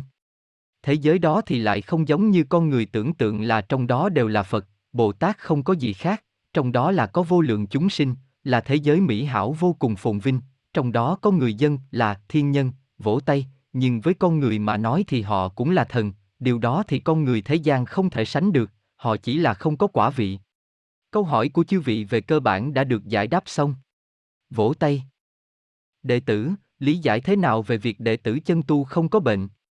Sư phụ, ở đại lục người của rất nhiều địa phương đã hình thành một cách nói, khi có người có bệnh mà không trị khỏi, thì sẽ có người bảo anh ta, anh hãy mau đi học Pháp Luân Công đi, hãy học là linh nghiệm. Vì sao lại như vậy? Là bởi vì Pháp Luân Công điều chỉnh thân thể của người tu luyện rất nhanh, mục đích là sau khi điều chỉnh thì lập tức tiến nhập vào tu luyện, do vậy cũng không hoàn toàn giống người thường nhận thức như thế. Có người khi đến luyện công không ông giữ bất kể cách nghĩ trị bệnh nào thì là tốt nhất, bởi vì tu luyện yêu cầu không chấp trước, vô sở cầu mà trị. Một khi hữu sở cầu thì chính là tâm chấp trước, hiệu quả ngược lại sẽ không tốt. Nói rằng tôi chính là đến để trị bệnh, thì chư vị chính là có chấp trước, bởi vì đại pháp truyền ra thế gian không phải là lấy việc trị bệnh cho con người làm mục đích, mà là đến để độ nhân, trừ bệnh là để điều chỉnh thân thể cho người được độ.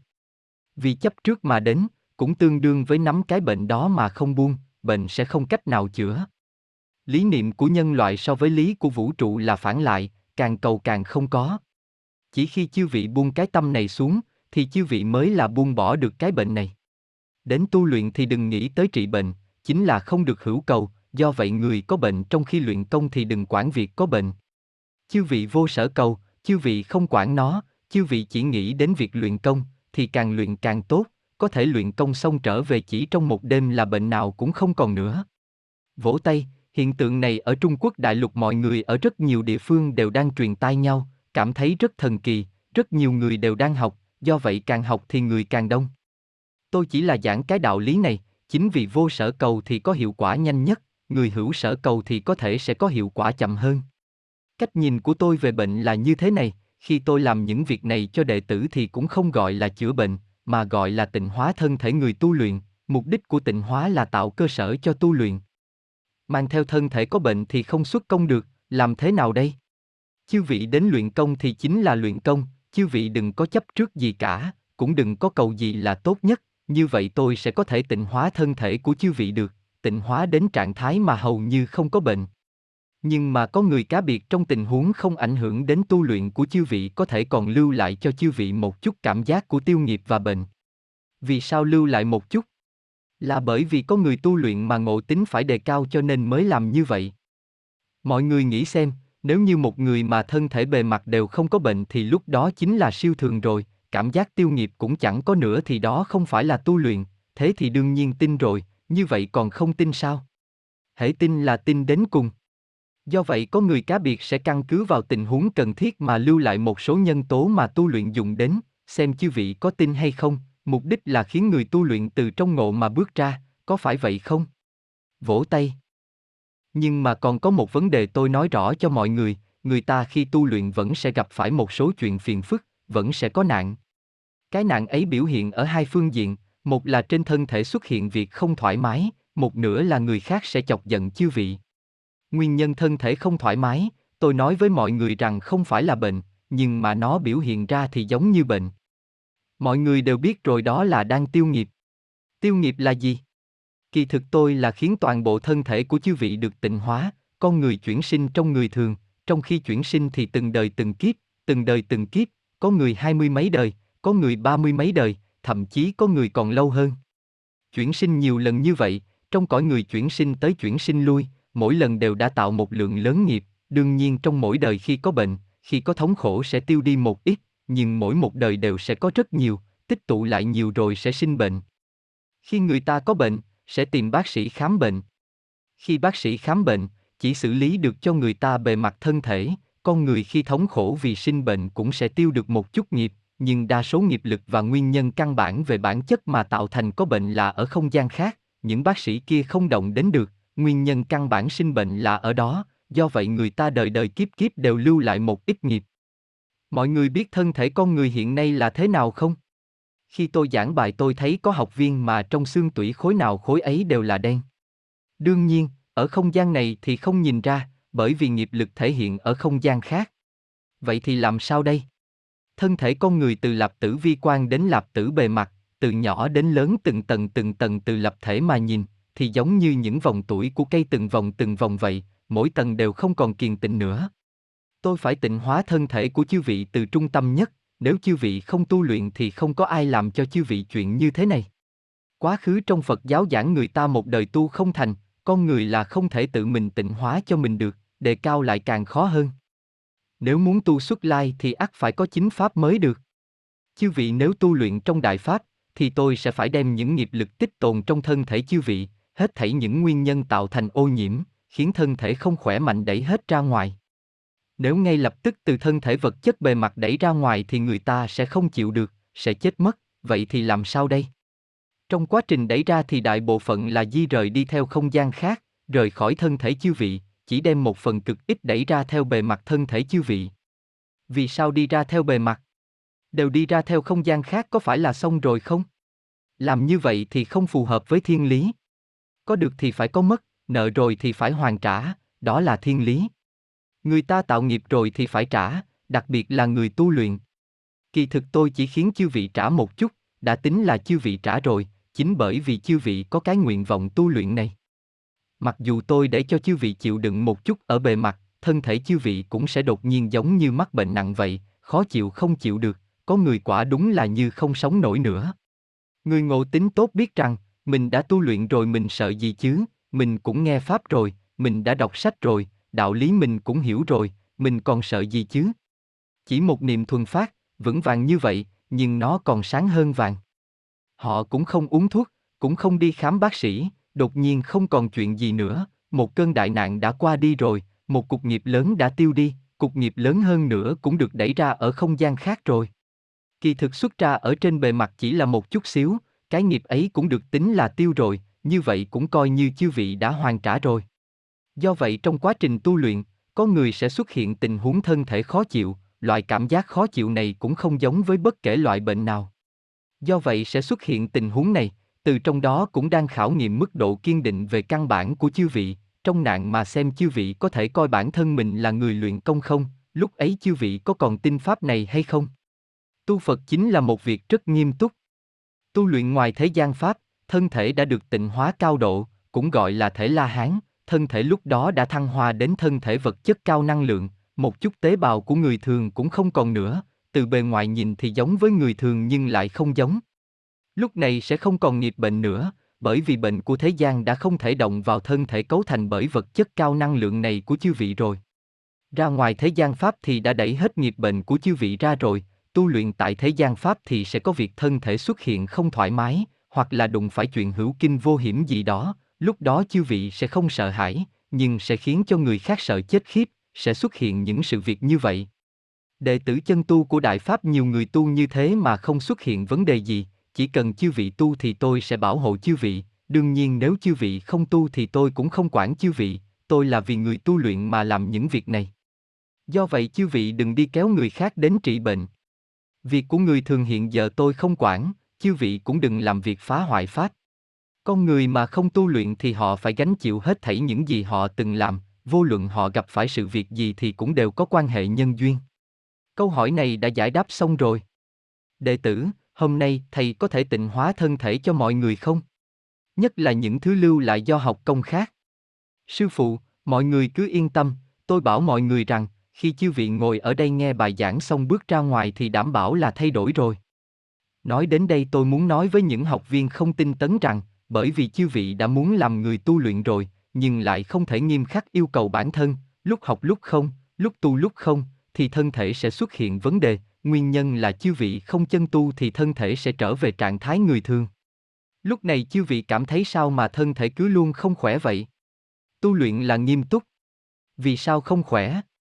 Điều này phải hỏi bản thân chư vị, chư vị có tin pháp hay không? Có tin rằng chư vị là người tu luyện không? Tâm của chư vị có ổn định được thế không? Nếu chư vị có thể thật sự làm được việc kiên định tu luyện, đều buông bỏ nhân tâm, chỉ cần không đến một giây triệu chứng bệnh của chư vị đã không còn nữa rồi. Vỗ tay, tu luyện là không cho phép hàm hàm hồ hồ. Nếu trong tu luyện mà chư vị tâm thần bất định, không chắc chắn, pháp này có phải là như vậy không? Chư vị cũng bằng như là nói mình có phải là tu luyện không? Hiện giờ mình là người thường hay là người tu luyện nhỉ? Tu luyện Phật Pháp chân chính cũng không giống như tôn giáo trong thời kỳ mạt Pháp tùy tiện như thế, tu luyện là việc rất nghiêm túc. Nếu chư vị không thể kiên định thì đều phí công.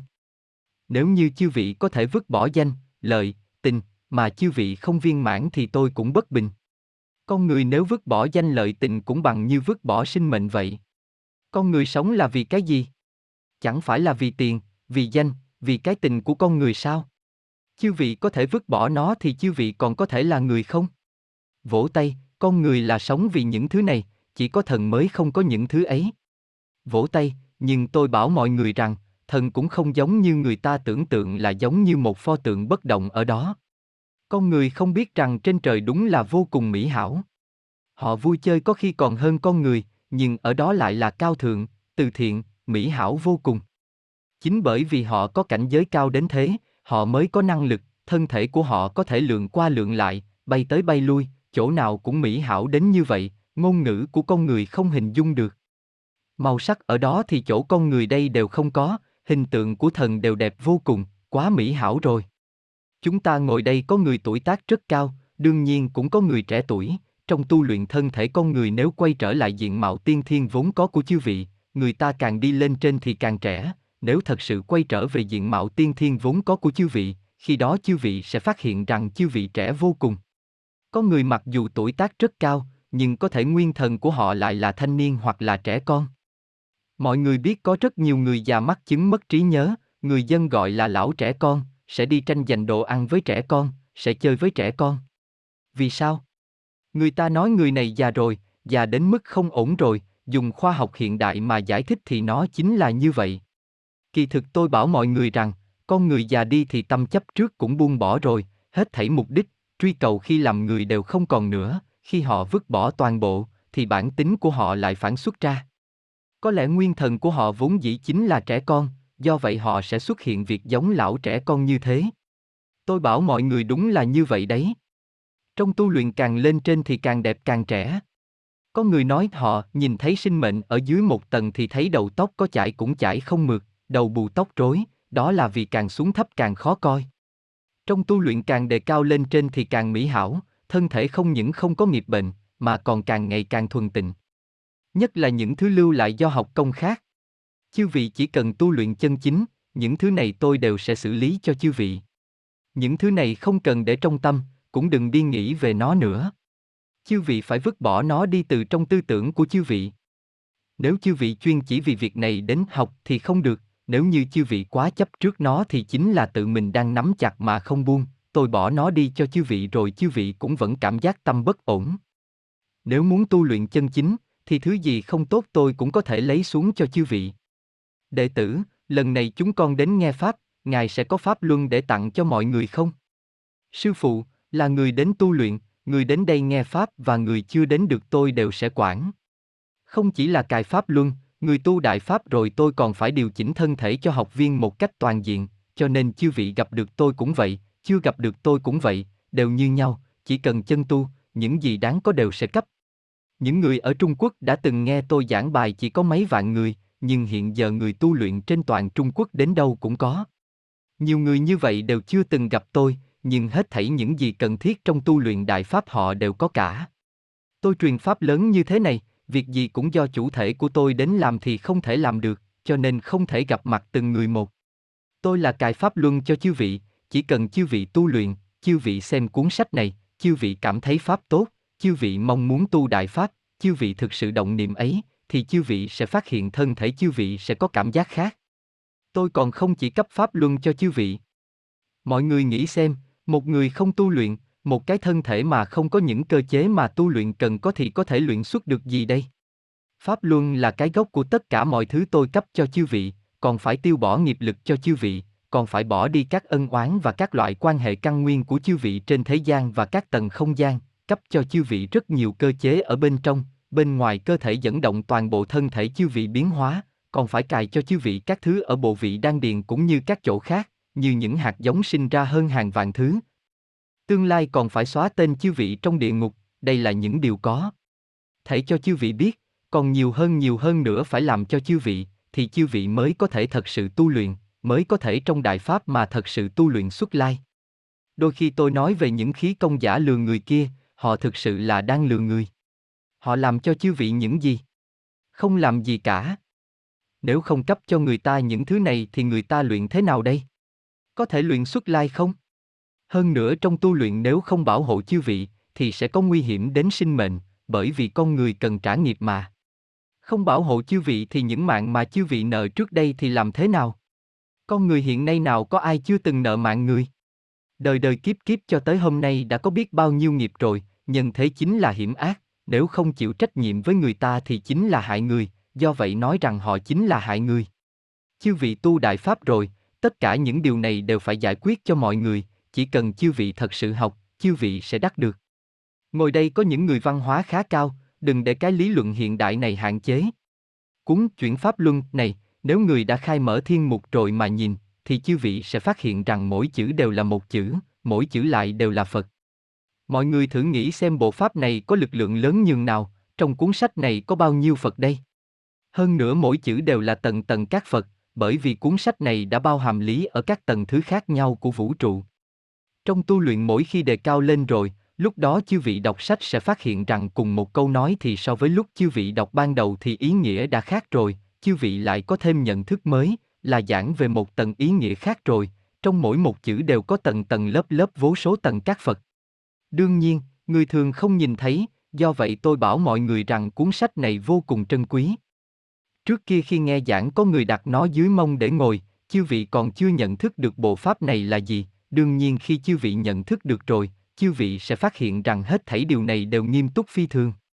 Trong tu luyện chư vị động một niệm họ đều biết, trước khi chư vị động một niệm thì chư vị muốn động niệm gì là họ đã biết rồi. Con người cảm thấy phản ứng tư duy của con người là quá trình vô cùng nhanh, nhưng trong một không gian nhanh hơn một chút mà nhìn thì tư duy của chư vị là một quá trình phản ứng vô cùng chậm, chư vị chưa nghĩ xong thì bên kia đã biết rồi, chư vị vừa động niệm là bên kia liền biết rồi. Có người nói với tôi, thưa thầy, con đóng học phí cho ngài, nhà con có người này người nọ không đến, ngài cấp cho họ một pháp luân nhé. Đương nhiên cũng không thể trách người này, anh ta không biết rằng người không tu luyện thì không thể cấp những thứ này. Tôi bảo mọi người rằng, chư vị bỏ ra bao nhiêu trăm triệu cũng không mua được, nó là thứ không có trong cõi người, nó là siêu thường, là thứ của thần. Từ một ý nghĩa nào đó mà giảng, sinh mệnh của nó so với sinh mệnh con người hiện tại của chư vị thì còn trân quý hơn nhiều, nó là sinh mệnh cao cấp, do vậy điều này sao có thể dùng giá trị để đo lường được. Nhưng một người nếu muốn tu luyện, tôi có thể cấp cho chư vị mà không kể giá cả, hơn nữa không chỉ là những thứ này, cuối cùng tôi còn phải bảo hộ chư vị một mạch đến khi chư vị viên mãn. Đệ tử, giải thích thế nào về việc sinh mệnh chưa đến tuổi thọ đã tử vong, người như vậy thì làm thế nào? Sư phụ, sau này mọi người đừng nêu lên những chuyện không có liên quan đến tu luyện của chư vị. Có người thậm chí còn hỏi tôi đốt giấy có tác dụng gì không, những chuyện này không có quan hệ gì với tu luyện đại pháp, hơn nữa cũng không có thời gian giải đáp. Người chưa đến tuổi trời mà đã tử vong thì kết cục là rất đáng buồn, bởi vì tôi đã giảng đạo lý này rồi, khi một người Giáng sinh, thì một đời người thần đã an bài cho họ ổn cả rồi, nếu như chưa đến thọ mệnh mà đột nhiên chết đi, thì họ sẽ rơi vào một hoàn cảnh cực kỳ thống khổ. Hoàn cảnh thống khổ gì? Bởi vì sinh mệnh là có an bài, việc ăn của chư vị, việc uống của chư vị, địa vị trong xã hội của chư vị, chỗ đứng của chư vị trong đời người, những điều ấy đều được an bài xong cả rồi. Con người đột nhiên chết đi thì sẽ mất đi những thứ này, chưa hết thọ mệnh lại không thể chuyển sinh, vong linh sẽ tiến nhập vào một không gian vô cùng hoang vắng lạnh lẽo. Ở đó cái gì cũng không có, cũng giống như con người đến sao hỏa vậy. Kỳ thực sao hỏa là có người, họ là ở không gian khác, điều chúng ta nhìn thấy lại vừa đúng là không gian hoang vắng bên này. Vậy thì khi lập tức rơi vào hoàn cảnh này, không ăn, không uống, cái gì cũng không có, họ vô cùng thống khổ, nhưng sẽ không chết đói, vậy thì họ sẽ cứ ở trong không gian đó chờ đợi suốt, đợi đến khi tuổi thọ thực sự của họ trong nhân thế đến rồi mới có thể đi chuyển sinh. Đây chính là chỉ những cô hồn giả quỷ kia. Trước đây trong Phật giáo giảng siêu độ siêu độ, con người hiện nay cũng không hiểu siêu độ là gì, những người chết như vậy mới đi siêu độ, người bình thường ở bên này vừa chết là đã đi chuyển sinh rồi còn đi siêu độ gì chứ? Quá khứ giảng siêu độ chính là chỉ siêu độ những sinh mệnh này. Tiện đây tôi nói tới một vấn đề, một vấn đề của xã hội. Hiện giờ rất nhiều quốc gia có người đề xuất chết an lạc, chết nhẹ nhàng. Tôi bảo mọi người nhé, có bệnh nhân chịu không nổi thống khổ họ muốn chết thì đó là việc của bản thân họ, ai làm cho họ thì người đó chính là giết người, chính là đã tạo nghiệp lớn giết người, thần đều nhìn nhận như vậy. Hơn nữa đặt họ vào một hoàn cảnh thống khổ nhất, đến một không gian còn khổ hơn. Những người yêu cầu chết an lạc bản thân họ không minh bạch, họ đến nơi kia rồi sẽ hối hận, còn không bằng sống thống khổ một chút. Vì sao con người lại có thống khổ? Con người sống ở thế gian thì sẽ tạo nghiệp, có người nghiệp lực lớn, có người nghiệp lực nhỏ, có người chính là phải thống khổ trước khi chết, trong thống khổ sẽ trả được rất nhiều nghiệp tạo ra trong một đời, đời sau sẽ có cuộc sống tốt, bởi vì có người mà nghiệp lực họ nợ cần phải hoàn trả ở thời khắc trước khi tử vong rồi sau khi chuyển sinh họ sẽ không có nghiệp lực nữa.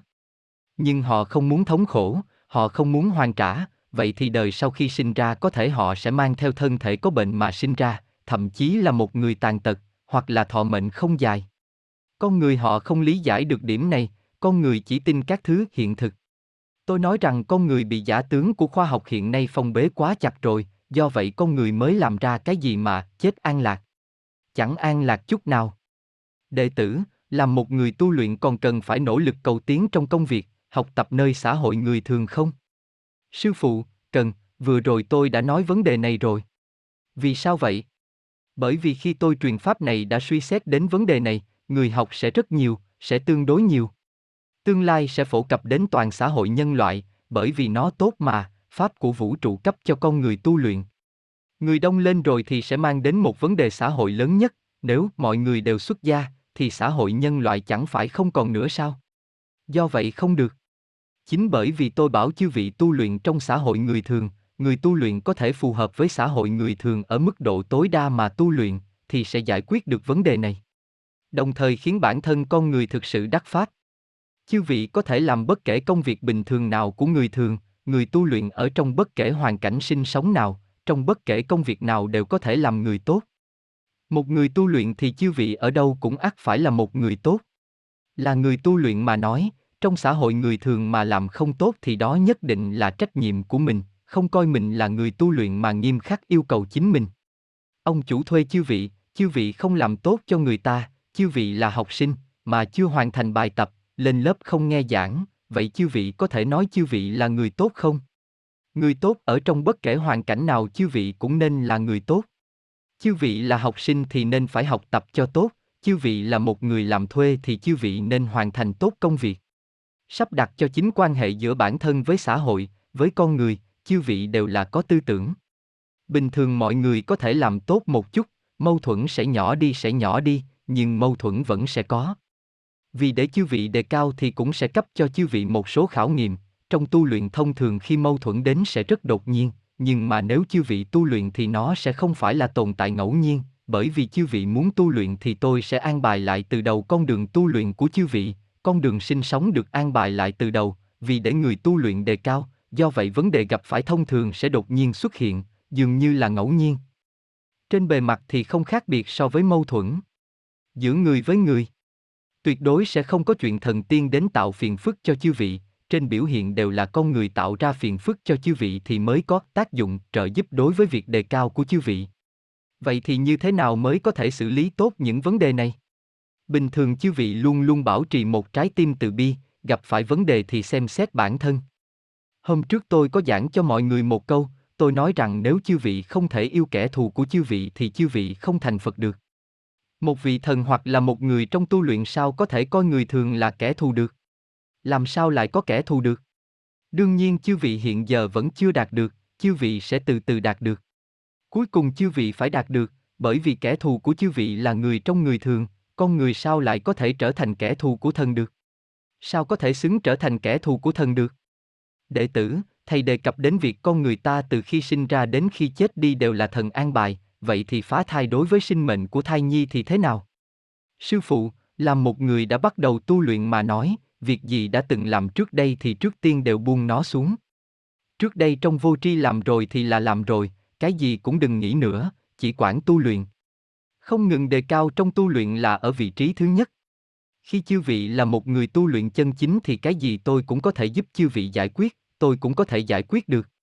Nhưng có một điểm, nếu như biết sai rồi mà lại biết sai vẫn làm, thì cũng bằng như là không phù hợp với yêu cầu của người tu luyện, vậy thì không phải người tu luyện.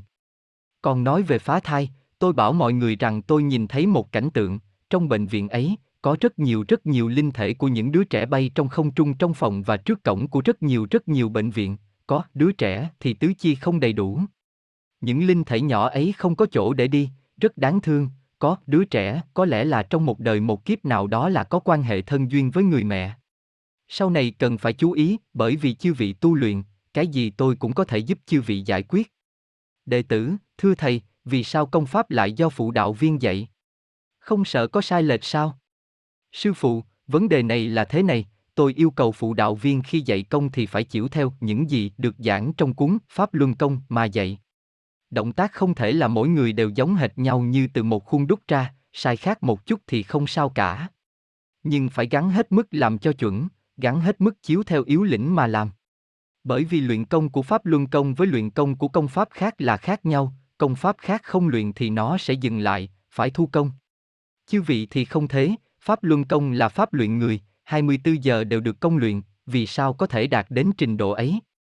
Chính là vì những cơ chế mà tôi cài cho chư vị là tự động, chư vị luyện công là vì sao? Chư vị là đang gia cường những cơ chế mà tôi cài cho chư vị. Mọi người nhớ kỹ nhé, chư vị luyện công là gia cường những cơ chế mà tôi cài cho chư vị, còn thực sự luyện chư vị là những cơ chế kia, cơ chế đang dẫn động công không ngừng trong 24 giờ đồng hồ luyện người ta.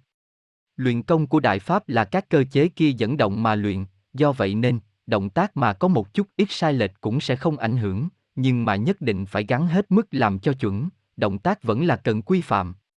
Đệ tử, có rất nhiều nơi lạc hậu không thể xem băng luyện công, động tác do một người truyền cho người thứ hai, người thứ hai lại truyền cho người thứ ba, do vậy giữa các điểm luyện công của chúng ta động tác có phần không giống nhau. Sư phụ, người luyện công sẽ càng ngày càng nhiều, học viên sẽ đi lại với nhau, những điều này đều sẽ rất nhanh được giải quyết. Bởi vì rất nhiều người đắc pháp rất không dễ dàng, điểm này tôi biết, hơn nữa mọi người đều cảm thấy pháp tốt, muốn truyền pháp này cho người khác, cũng lặng lẽ làm rất nhiều công tác, tôi đều biết, công đức vô lượng. Đệ tử, con có một con gái 2 tuổi và một con trai 2 tháng tuổi, hôm nay suýt chút nữa là mang chúng tới. Cần thông qua phương thức gì, vào lúc nào để chúng có thể tiếp xúc với việc học pháp luyện công nhanh nhất? Sư phụ, ở Trung Quốc đại lục, trẻ con 3 tuổi, 4 tuổi thì đều có trẻ luyện, 3 tuổi luyện thì khá ít, trẻ con 4 tuổi luyện thì vô cùng nhiều, vô cùng phổ biến. Hơn nữa chư vị không được cảm thấy chúng là trẻ con, chư vị cảm thấy nó dường như không thể lý giải, tôi bảo chư vị rằng, nói không chừng bản tính tiên thiên của nó tốt, so với người lớn lý giải còn tốt hơn. Người ta đều nói trẻ con có năng lực tiếp thu khá nhanh, vì sao lại khá nhanh? Bởi vì trí huệ tiên thiên của nó vẫn còn chưa hoàn toàn bị che mất, do vậy có lúc trẻ con là rất minh bạch, nếu đứa trẻ là có lai lịch, vậy huệ căn còn tốt hơn nữa. Đệ tử, lý giải thế nào về vấn đề thiên mục? Có thể thuận theo việc thiên mục khai mở tại các tầng thứ khác nhau, luyện công sẽ có nhận thức sâu sắc hơn về chân tướng vũ trụ, vậy thì Phật nhận thức như thế nào về chân tướng của vũ trụ? Sư phụ, cái này tôi bảo mọi người rằng, con người vĩnh viễn không nhận thức được chân tướng của vũ trụ là bởi vì con người ở trong tầng thứ con người này. Phật có thể nhận thức vũ trụ, đó là tầng thứ cảnh giới của Phật quyết định. Thần ở tầng thấp đối với tình huống vũ trụ của tầng cao hơn thì họ cũng không nhận thức được. Cũng tức là nói người tu luyện khai ngộ ở các tầng thứ khác nhau, hoặc là những điều các giác giả ở các tầng thứ khác nhau thấy được là chân tướng vũ trụ ở tầng thứ sở tại của họ, ở trên họ thì vẫn là không nhìn thấy. Ngoài ra chư vị trong quá trình tu luyện không phải mỗi người đều được khai mở thiên mục. Giống như Phật, cái gì cũng thấy rõ ràng rồi thì cũng không tu được nữa, sẽ chậm vô cùng. Nếu thiên mục thật sự khai mở rồi, thấy được không gian khác còn chân thực hơn không gian con người này, cảm giác lập thể và cảm giác đối với vật thể còn rõ ràng, chân thực hơn là nhìn con người. Trong tình huống thông thường tôi chỉ có thể để những học viên có thể nhìn nhìn thấy được cục bộ của tình huống tại không gian khác, những người nhìn thấy được phạm vi rất lớn thì tình huống nhìn được thường là mờ ảo, hoặc là chỉ có thể thấy rõ tình huống ở tầng thấp, trừ phi có tình huống đặc thù. Vì sao vậy? Nếu như đều cho người ta nhìn được rõ ràng đến như vậy, thì người ta lập tức đều đến tu luyện rồi, hơn nữa còn rất kiên định, nếu như vậy thì đã phá mê rồi, ngộ cũng không tồn tại nữa, tu cũng không được tính nữa. Con người chỉ có trong mê mới có thể tu luyện, trong mê mới có thể ngộ, như vậy chịu khổ mới được tính. Nếu cái gì cũng nhìn rõ ràng rồi, thì chịu bao nhiêu khổ cũng sẽ không có lời oán tháng nữa. Tận thứ của Phật vì sao họ khó đề cao? Chân tướng gì cũng đều nhìn thấy rồi, họ đề cao làm sao đây? Đề cao sẽ rất chậm, bởi vì họ không có khổ. Con người không nhìn thấy chân tướng cho nên con người mới có thể tu, không nhìn thấy cũng là khổ, mọi thứ của con người đều là khổ. Có người hỏi tôi, thầy ơi, con cũng luyện công rồi, sao mà bệnh vẫn không khỏi? Tôi nói chư vị là vì trị bệnh của chư vị mà đến phải không? Hay là vì tu luyện mà tới? Nếu chư vị đến tu luyện, căn bản là chư vị đừng nghĩ đến bệnh, hoàn toàn không nghĩ những việc này mới khỏi, không có chấp trước mới có thể khỏi. Bởi vì chư vị vẫn còn ông giữ cái tâm người thường ban đầu, không thể coi mình là người luyện công. Loại bỏ từ căn bản chấp trước của con người xem xem sẽ thế nào. Có người không ngủ được, không ngủ được thì luyện công chẳng phải vừa hay. Chư vị xem chư vị có ngủ được không?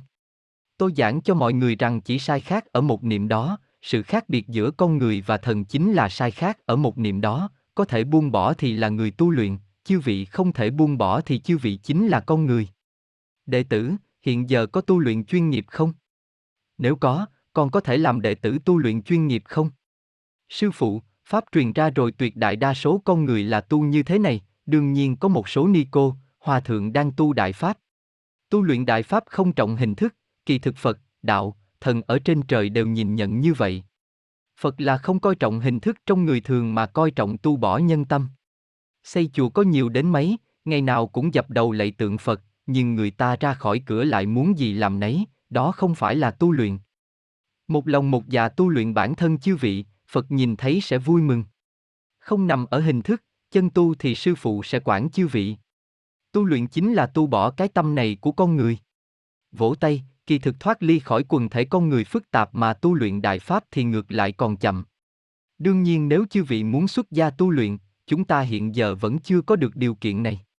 Đệ tử, sau khi thân thể con người chuyển hóa về vật chất cao năng lượng rồi thì đồ ăn ăn vào có ảnh hưởng gì? Sư phụ, đồ ăn ăn vào do cơ chế trong tu luyện chuyển hóa, trong tu luyện vẫn là tu luyện bình thường. Đệ tử, người Trung Quốc sinh ra ở nước Mỹ chỉ nói được tiếng Anh thì có thể tu luyện viên mãn không? Sư phụ, hiện giờ có rất nhiều đệ tử là người da trắng, nói ngôn ngữ gì cũng không ảnh hưởng đến tu luyện. Ở Thụy Điển tôi mở một lớp cho đệ tử da trắng, họ lý giải được cũng rất tốt, trong tu luyện đề cao cũng rất nhanh. Người Hoa có lịch sử lâu đời, văn hóa vô cùng sâu xa, đặc điểm của người Hoa là rất hướng nội, những điều chứa trong tâm chứa rất nhiều. Nếu muốn từ đạo lý nói rõ ràng cho người Hoa, thì phải giảng lý cho thật thấu. Nhưng người da trắng không như vậy.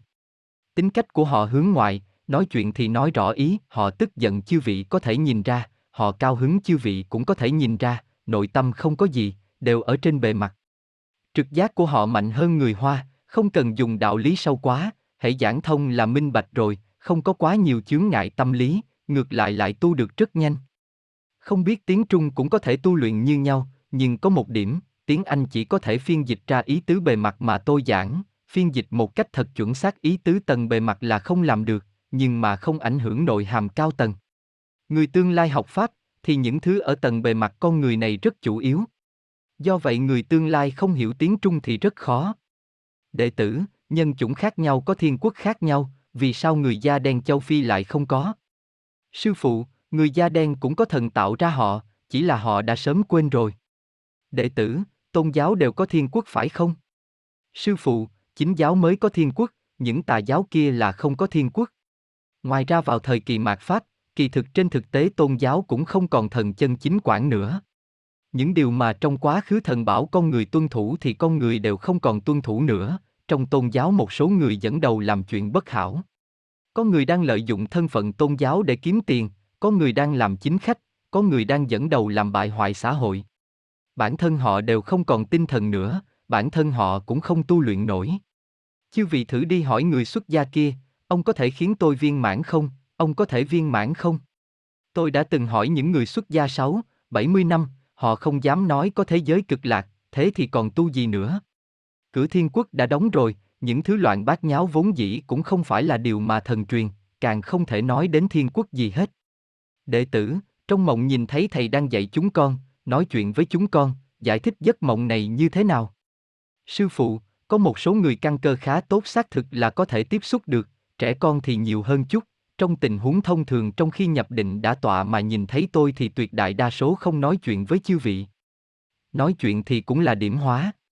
Có người nói thầy ở trong mộng dạy công, điểm này phải cảnh giác, phải xem dạy chư vị là công gì, ra ngoài năm bài công pháp này thì nhất định là đến can nhiễu chư vị, những điều giảng ra mà vượt quá những pháp lý mà tôi truyền thì tuyệt đối không phải là tôi, mà là giả.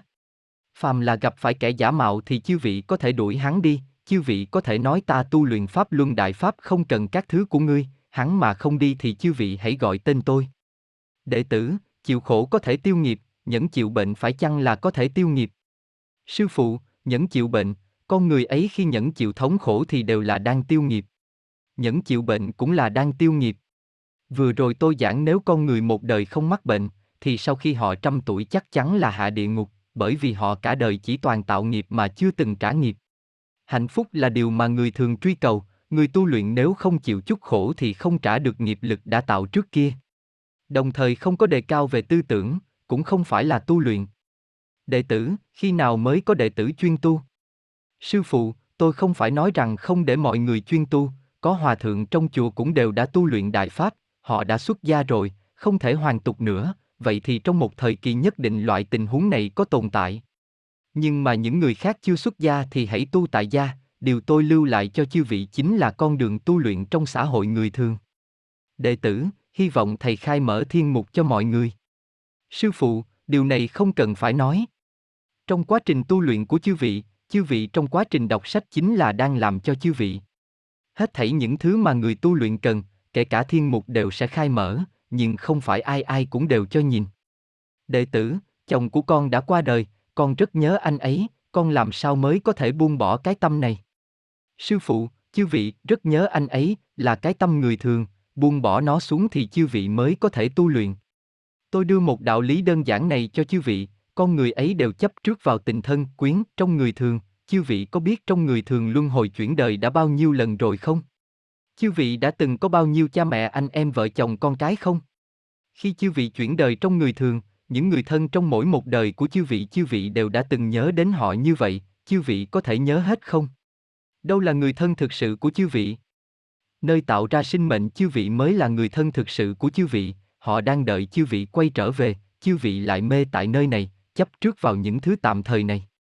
Mọi người đến một gia đình cũng vậy, đến thế gian cũng vậy, cũng giống như quán trọ vậy, trú qua một đêm, ngày hôm sau thì chia tay, đến đời sau thì ai còn nhận ra ai nữa.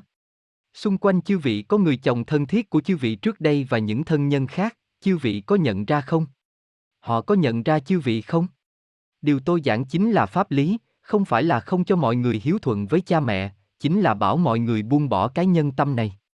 Bất kể một loại tâm nào vấn vít lấy chư vị chư vị cũng đều không tu luyện được, nó đều túng chặt lấy chư vị không cho chư vị tu luyện, không để chư vị thành Phật. Đứng từ góc độ này mà giảng thì họ có phải là đang dày vào chư vị không? Không để chư vị thành Phật. Bản thân chư vị còn không minh bạch ra là chuyện gì hay sao? Người đã khuất, đã đi rồi mà họ vẫn còn đang nắm lấy chư vị, chư vị lại càng nên buông xuống. Tôi đây là giảng đạo lý cho chư vị, tôi là để cho chư vị minh bạch. Ngay cả chư vị là người thường không tu luyện, tại nơi người thường chư vị cứ mãi thống khổ vì người đã khuất, thì chư vị sống cũng không hạnh phúc. Đời người rất ngắn, trong thế giới của Phật mà nhìn thì xã hội người thường càng ngắn hơn. Khi hai vị Phật đang nói chuyện thấy chư vị ra đời, quay đầu lại nói vài câu nữa thấy chư vị đã trăm tuổi nằm dưới đất rồi, nhanh như vậy. Là con người trong cái trường không gian này của con người mà cảm thấy rất chậm. Đệ tử, đôi khi sẽ có một số tạp niệm, con biết là không tốt, nhưng rất khó bài trừ, có phải là ma không? Sư phụ, chư vị biết cái tạp niệm này là không tốt, chư vị hãy gắn hết mức bài xích nó. Tôi bảo chư vị rằng, con người sống trên đời thì thông thường không phải là chính mình đang suy nghĩ, không phải chính mình đang sống. Chư vị xem con người ngày nay, bất kể là người của quốc gia nào, mỗi ngày vội vội vàng vàng, họ sống như thế nào? Tôi bảo mọi người, có người thì có một nửa không phải là chính họ đang sống, thậm chí có người mà toàn bộ đều không phải là chính họ đang sống. Nhất là con người hiện đại thì sống thế nào liệu bản thân họ đều biết chăng? Con người trong suốt một đời từ nhỏ đến lớn trong khi sinh sống đang tích rất nhiều cái gọi là kinh nghiệm, mà những cái gọi là kinh nghiệm này lại hình thành quan niệm tư tưởng của con người.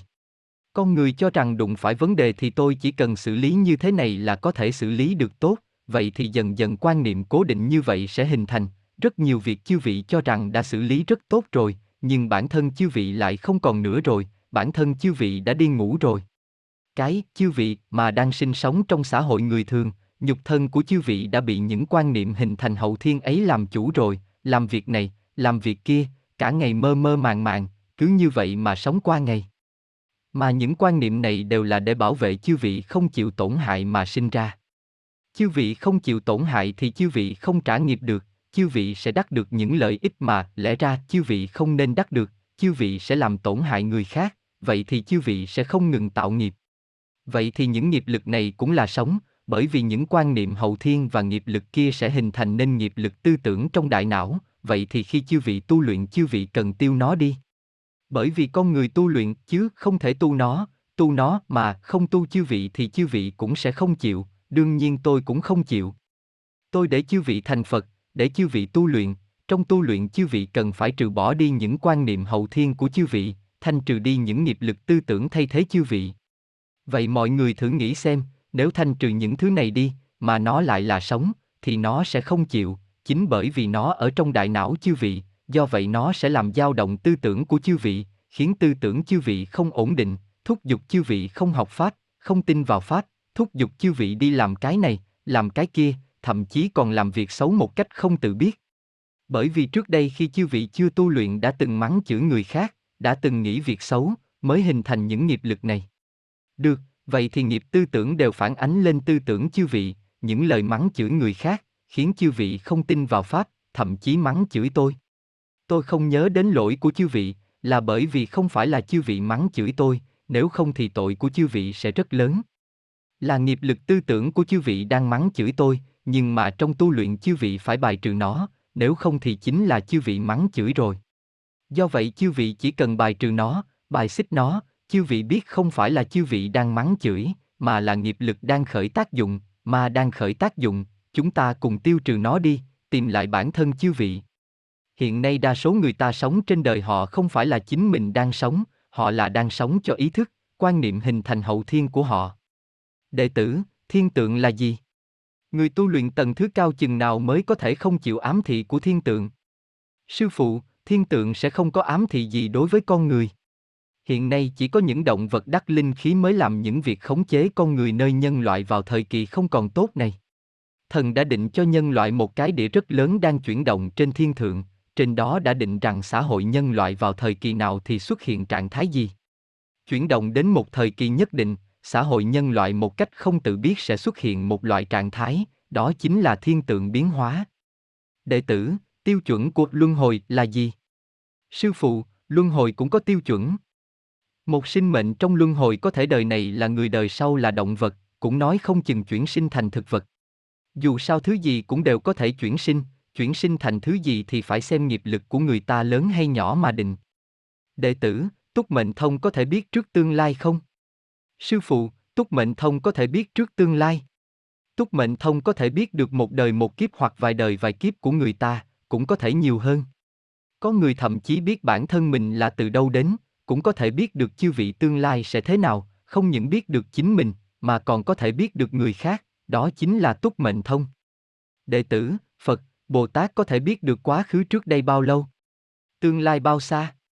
Sư phụ, vô lậu mới có thể tu thành Phật, Bồ Tát, vô lậu thì cái gì cũng đều biết. Chư vị không thể coi những điều này là tri thức mà cầu, tôi cũng không thể giải đáp những vấn đề này. Có người thường hay hỏi tôi, Phật sinh sống như thế nào? Tôi bảo chư vị rằng, con người là tuyệt đối không được biết Phật sinh sống như thế nào. Nếu chư vị muốn biết Phật sinh sống như thế nào, thì chư vị hãy tu thành Phật. Có người đã thấy được thế giới cực lạc, đã thấy thế giới Pháp Luân, lại còn thấy được các thế giới khác, đó là hiển hiện ra cho chư vị thấy tại tầng thứ đó của chư vị, nếu chư vị muốn hoàn toàn thấy được chân tướng của nó, thì chư vị phải đạt đến tiêu chuẩn của Phật thì mới có thể thấy được chân tướng của nó.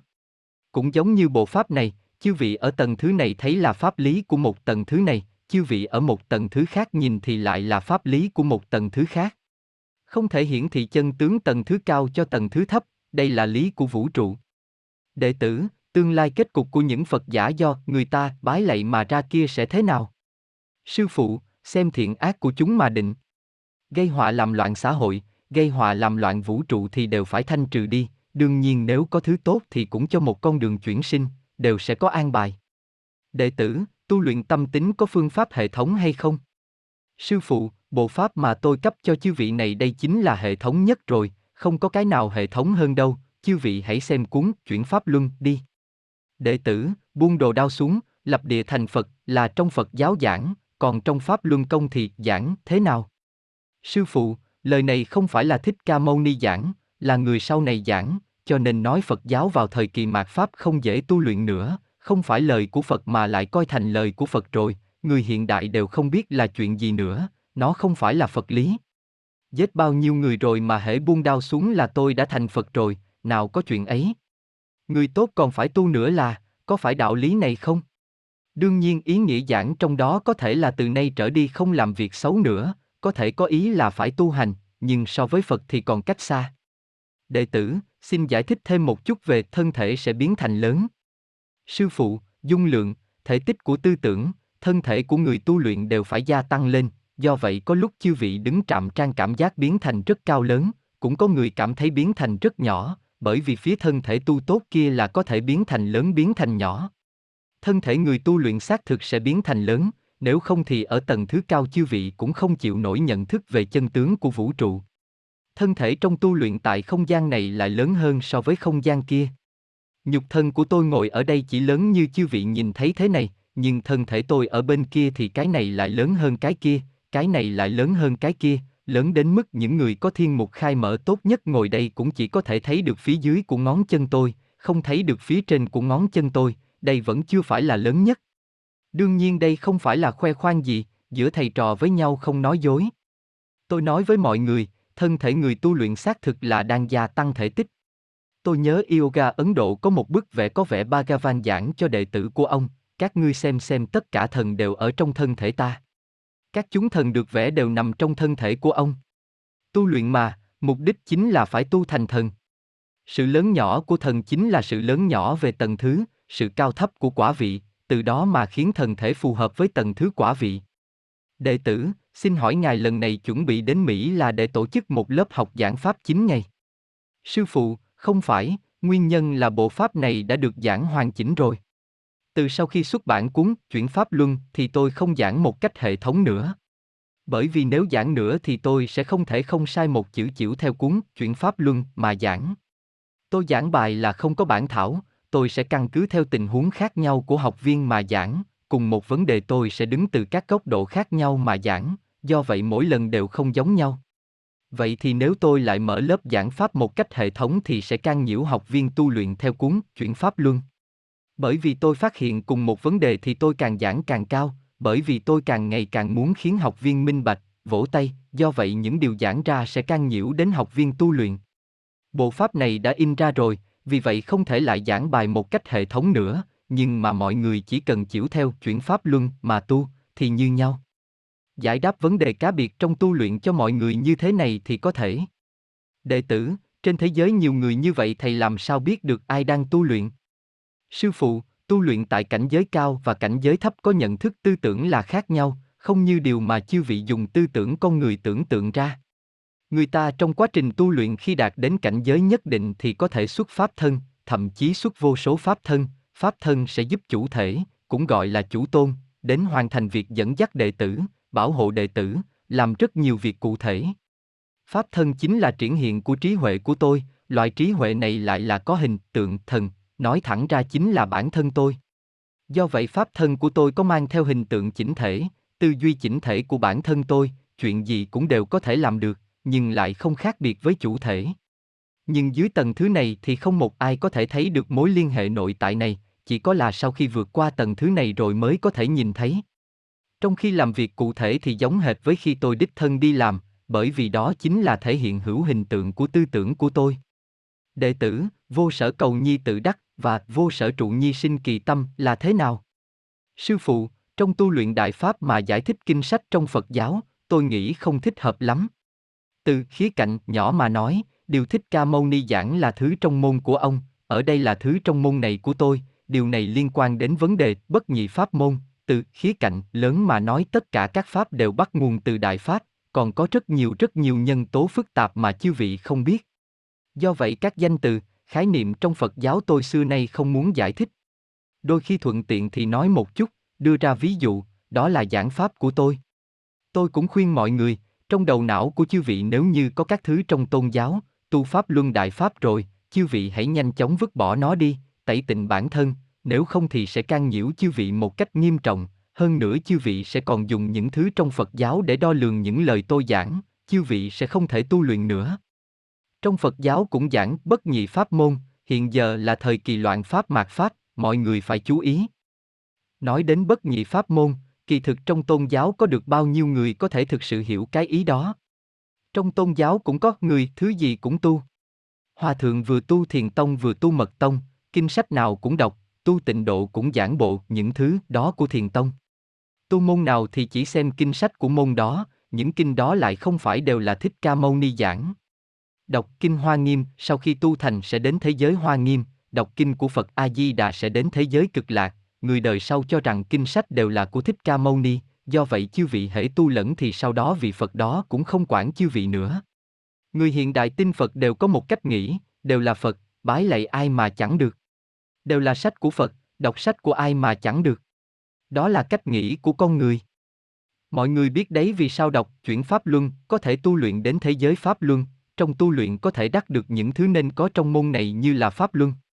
Kinh sách trong tôn giáo cũng là như vậy, chư vị tu môn của họ, thì chư vị cũng đang đắc các thứ trong môn của họ, vậy thì thần trong pháp môn đó sẽ cài lên thân thể chư vị các thứ trong môn của họ. Vậy chư vị lại đọc sách của môn này, môn này lại cài cho chư vị các thứ của môn này, môn nào cũng tới, vậy thân thể chư vị đã loạn rồi, chư vị tu thế nào đây? Ví như bên trong cái tivi mà đặt vào đó linh kiện của cái máy giặt, tôi thấy cái tivi này của chư vị sẽ không còn xem được nữa, không phải là đơn giản, dễ dàng như con người nghĩ. Tu luyện là một quá trình diễn hóa thăng hoa công và sinh mệnh vô cùng nghiêm túc, phức tạp, còn tinh vi hơn bất kể cổ máy phức tạp nào của nhân loại, do vậy những thứ tu luyện là không thể trộn lẫn vào nhau, cũng sẽ không trộn lẫn với nhau. Con người một khi làm như vậy, Phật hãy nhìn thấy chư vị vừa tu cái này lại tu cái kia thì đều không cấp cho chư vị những thứ trong môn của họ nữa, đây cũng là vấn đề tâm tính của người tu luyện. Bộ những thứ của Phật Như Lai là chính ông đã trải qua bao nhiêu đời tu luyện gian khổ mới tu thành, cấu thành thế giới của ông, thế giới của ông đều là các nhân tố tu luyện kia cấu thành, chư vị vẫn còn là một con người mà đã muốn tùy tùy tiện tiện cải biến điều ấy ư. Đồng thời tu hai pháp môn tương đương với chư vị muốn phá hoại pháp của hai vị Phật, đồng thời tu ba pháp môn thì cũng bằng như chư vị đang phá hoại pháp của ba vị Phật, đó chẳng phải là tội lỗi sao? Có người nói tôi cũng không biết, chính bởi vì chư vị không biết, Phật cũng không cho chư vị cái gì, cũng không để chư vị phạm cái tội này, đây chính là nguyên nhân căn bản của bất nhị pháp môn. Con người không biết, cho rằng học như vậy thì kiến thức trọng biết mấy, đó là chấp trước. Chư vị là môn nào thì là môn ấy, thiền tông thì là thiền tông, tịnh độ thì là tịnh độ, hoa nghiêm thì là hoa nghiêm, thiên thai thì là thiên thai, mật tông thì là mật tông. Mà trong mật tông cũng không được loạn tu, hồng giáo thì là hồng giáo, bạch giáo thì là bạch giáo. Đó là tuyệt đối không thể làm loạn được, tu luyện nó là việc nghiêm túc nhất, nghiêm túc nhất, nhân loại không có việc nào nghiêm túc hơn việc này. Bởi vì nó là vĩ đại nhất, do vậy nhất định phải đối đãi nghiêm túc. Đương nhiên tôi cũng không bảo chư vị nhất thiết phải học Pháp Luân Công, nếu chư vị cảm thấy ở môn đó trong Phật giáo có thể viên mãn, thì chư vị cứ học, nhưng nếu tôi mà không giảng rõ ràng cho chư vị thì tôi lại là không có trách nhiệm với chư vị. Bởi vì chư vị có duyên ngồi tại đây, tôi chỉ muốn bảo chư vị rằng, tôn giáo vào thời kỳ mạt Pháp, người xuất gia đều rất khó tu, chư vị hỏi những người xuất gia kia xem ông có thể viên mãn không? Tôi cái gì cũng biết, người xuất gia trên thế gian, bao gồm toàn thế giới, có thể ra ngoài thế gian Pháp, có thể đạt đến La Hán sơ quả chỉ có lác đác vài người, hơn nữa còn là một chân đặt trong cửa, một chân đặt ngoài cửa, đây vẫn là phó nguyên thần tu luyện. Kỳ thực họ cũng đều đang đợi Phật đến, chư vị bảo họ độ chư vị, độ đi đâu đây? Họ là La Hán, họ còn muốn tu đến thế giới của Phật, vì Phật nào có muốn họ hay không còn phải là Phật quyết định, họ độ chư vị đi đâu đây? Đệ tử, thầy nói rằng đến tầng thứ cao rồi thì hoàn toàn đều là tự động luyện công. Sư phụ, ở Trung Quốc khi khí công vừa mới xuất hiện thì có người nói khí công không thể viên mãn, bởi vì lúc đó khí công được truyền đều là những thứ thuộc về tầng chữa bệnh khỏe người. Vừa rồi tôi giảng một câu, tôi nói kỳ thực khí công là trải đường cho tôi truyền pháp luân đại pháp, không có khí công bắt đầu truyền trước thì hôm nay tôi truyền đại pháp sẽ rất khó. Tôi ở trong một xã hội khắc khe nhất, có thể truyền nó ra, thì tương lai trong bất kỳ một xã hội nào trong lịch sử lưu truyền chắc hẳn đều sẽ không xuất hiện vấn đề. Có người nói khí công là pháp hữu vi, Thích Ca Mâu Ni từng nói rằng pháp hữu vi thì như mộng ảo tan vỡ không thể viên mãn. Kỳ thực những người học lời này bản thân họ cũng không biết thế nào gọi là hữu vi. Họ giảng rằng động tác của luyện công chính là hữu vi, nhưng luyện công của đạo gia rất nhiều công là có động tác, các vị đại đạo tu xuất lai là tương đối cao, tiên thiên đại đạo tu xuất được rất nhiều rất nhiều đạo còn cao hơn cả thần Phật thông thường, không phải nói rằng có động tác thì là hữu vi. Vậy mật tông cũng có đã thủ ấn, còn các hòa thượng ở Hán địa cũng kết các thủ ấn khác nhau, giảng song bàn đơn bàn, đó chẳng phải là động tác sao? Hữu vi hay vô vi còn dựa vào động tác nhiều hay ít làm tiêu chuẩn sao? Hữu vi không phải là ý này. Hữu vi là chỉ con người trong quá trình tu luyện có những thứ chấp trước không bỏ, chú trọng hình thức của con người, cũng có người tìm một số biện pháp, kỹ năng, phép thuật, cho rằng như vậy là có thể đề cao, không lấy việc tu bỏ tâm chấp trước làm căn bản, mà cầu tiểu thuật, làm các việc hữu vi. Có một số người xuất gia đang kiếm tiền, xây nhiều chùa, làm phúc lợi gì đó cho xã hội, tham dự chính trị, đó mới là hữu vi. Tu vì những thứ này mới là mộng ảo tan vỡ, lạc mất việc tu hành của bản thân, như vậy có thể viên mãn chăng? Tôi đã xây cho Phật bao nhiêu chùa, tôi chạy cửa sau ông phải cho tôi lên. Làm gì có cách nói như thế? Cái tâm người thường này của chư vị không bỏ, đặt chư vị vào cảnh giới của thần thì chính chư vị cũng không dám ở lại đó, so với thần Phật trang nghiêm thần thánh, thuần tịnh vô tỷ, thì chư vị sẽ cảm thấy xấu hổ đến mức không biết chui vào đâu, tự chư vị sẽ phát hiện chư vị không nên ở đó, bởi vì cảnh giới tư tưởng của chư vị kém quá xa, tự chư vị cũng sẽ hạ xuống. Động tác không phải là hữu vi, mà chấp trước của con người mới là hữu vi thật sự. Tôi đã giảng rằng trong tu luyện thì hoạt động tư tưởng đều dễ xuất hiện vấn đề, do vậy gắn hết mức không động niệm, không hữu sở vi cố ý làm gì. Bất kể vật thể nào trong không gian khác cũng là sống, là có sinh mệnh. Những cơ chế tu luyện mà tôi cài cho chư vị, chư vị trong khi luyện công là đang gia cường cái cơ chế đó, khi gia cường cái cơ chế đó đến một mức độ nhất định, nó sẽ tự động vận chuyển. Tương lai khi luyện công mỗi lần đều luyện 9 lần gia cường cho nó càng ngày càng mạnh, đến cuối cùng chư vị sẽ phát hiện chư vị không cần đếm số chư vị chỉ quản việc luyện công, đến lần thứ 9 tự nó sẽ suy chuyển, đẩy pháp luân, đến lần thứ 9 tự nó sẽ kết ấn. Ngay cả đếm số cũng không còn cần nữa. Đệ tử, ai ai cũng đều có thể biết rằng mình đã xuất thế gian pháp phải không? Sư phụ, bởi vì có một số người căn cơ cao phi thường, vì để đảm bảo rằng họ có thể quay trở về nơi tiên thiên mà họ đến, cái gì cũng không thể bảo cho họ biết. Bảo cho họ biết một chút, thì sẽ phá hỏng con đường của họ, thì sẽ tạo thành việc họ không quay về được vị trí ban đầu của họ, do vậy phải căn cứ tình huống khác nhau của cá nhân mà định. Có những lúc có thể biết, có người cá biệt có thể biết. Đệ tử, trong tương lai các đệ tử chuyên tu tu luyện trong chùa phải đi vân du trong người thường, tương lai này chỉ nhân loại lần này hay trước đây? Sư phụ, người xuất gia khác với người thường, tôi là để cho họ tu luyện chứng được quả vị lớn hơn giống như các đệ tử đại pháp khác, từ đó tạo ra hoàn cảnh có thể thành tựu uy đức lớn hơn cho họ. Đệ tử, làm sao để biết rằng có pháp thân bảo hộ hay không, có pháp luân trên thân hay không? Sư phụ, pháp luân ấy có người mẫn cảm có thể cảm giác thấy, có người không mẫn cảm thì không cảm giác thấy. Không phải là ai ai cũng đều cảm giác được, ngay cả người có thể cảm giác được pháp luân xoay chuyển thì đợi đến khi pháp luân đã ổn định lại trong thân thể người đó thì cũng không dễ mà cảm giác được. Cũng giống như quả tim của chư vị đang đập, chư vị không sờ vào nó thì chư vị có thể cảm giác được quả tim của chư vị đang đập không? Khi nó trở thành một bộ phận của thân thể chư vị thì chư vị sẽ không cảm giác được nữa, nhưng có người ban đầu đã không có cảm giác, đây là do thân thể không mẫn cảm, không hề gì, tình huống thân thể của con người là vô cùng phức tạp, mỗi người đều không giống nhau.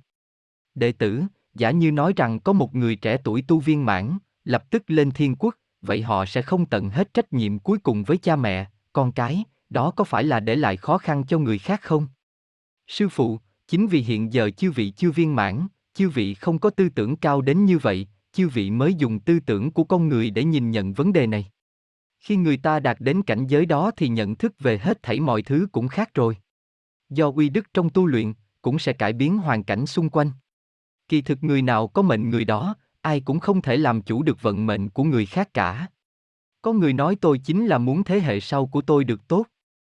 Nếu thế hệ sau của chư vị không có phúc, chư vị có lưu lại bao nhiêu phúc phận họ cũng sẽ vung tiền sạch sẽ, hoặc một ngọn lửa đốt cháy mất, hoặc bị rơi mất, bị trộm, nếu như họ có phúc phận, vậy thì họ sẽ có thể thừa kế.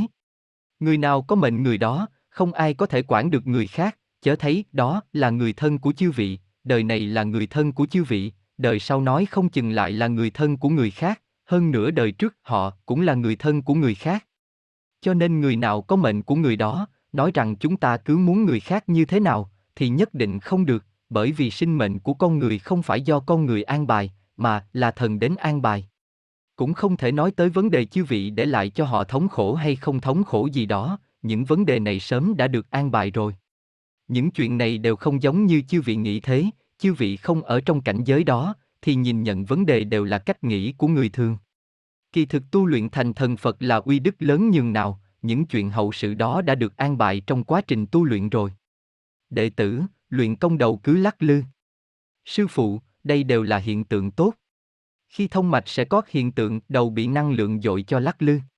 Kỳ thực hiện tượng xuất hiện trong khi luyện công rất nhiều, hàng vạn loại không kể hết, dù là xuất hiện trạng thái nào chư vị đều nên đối đãi một cách chính xác.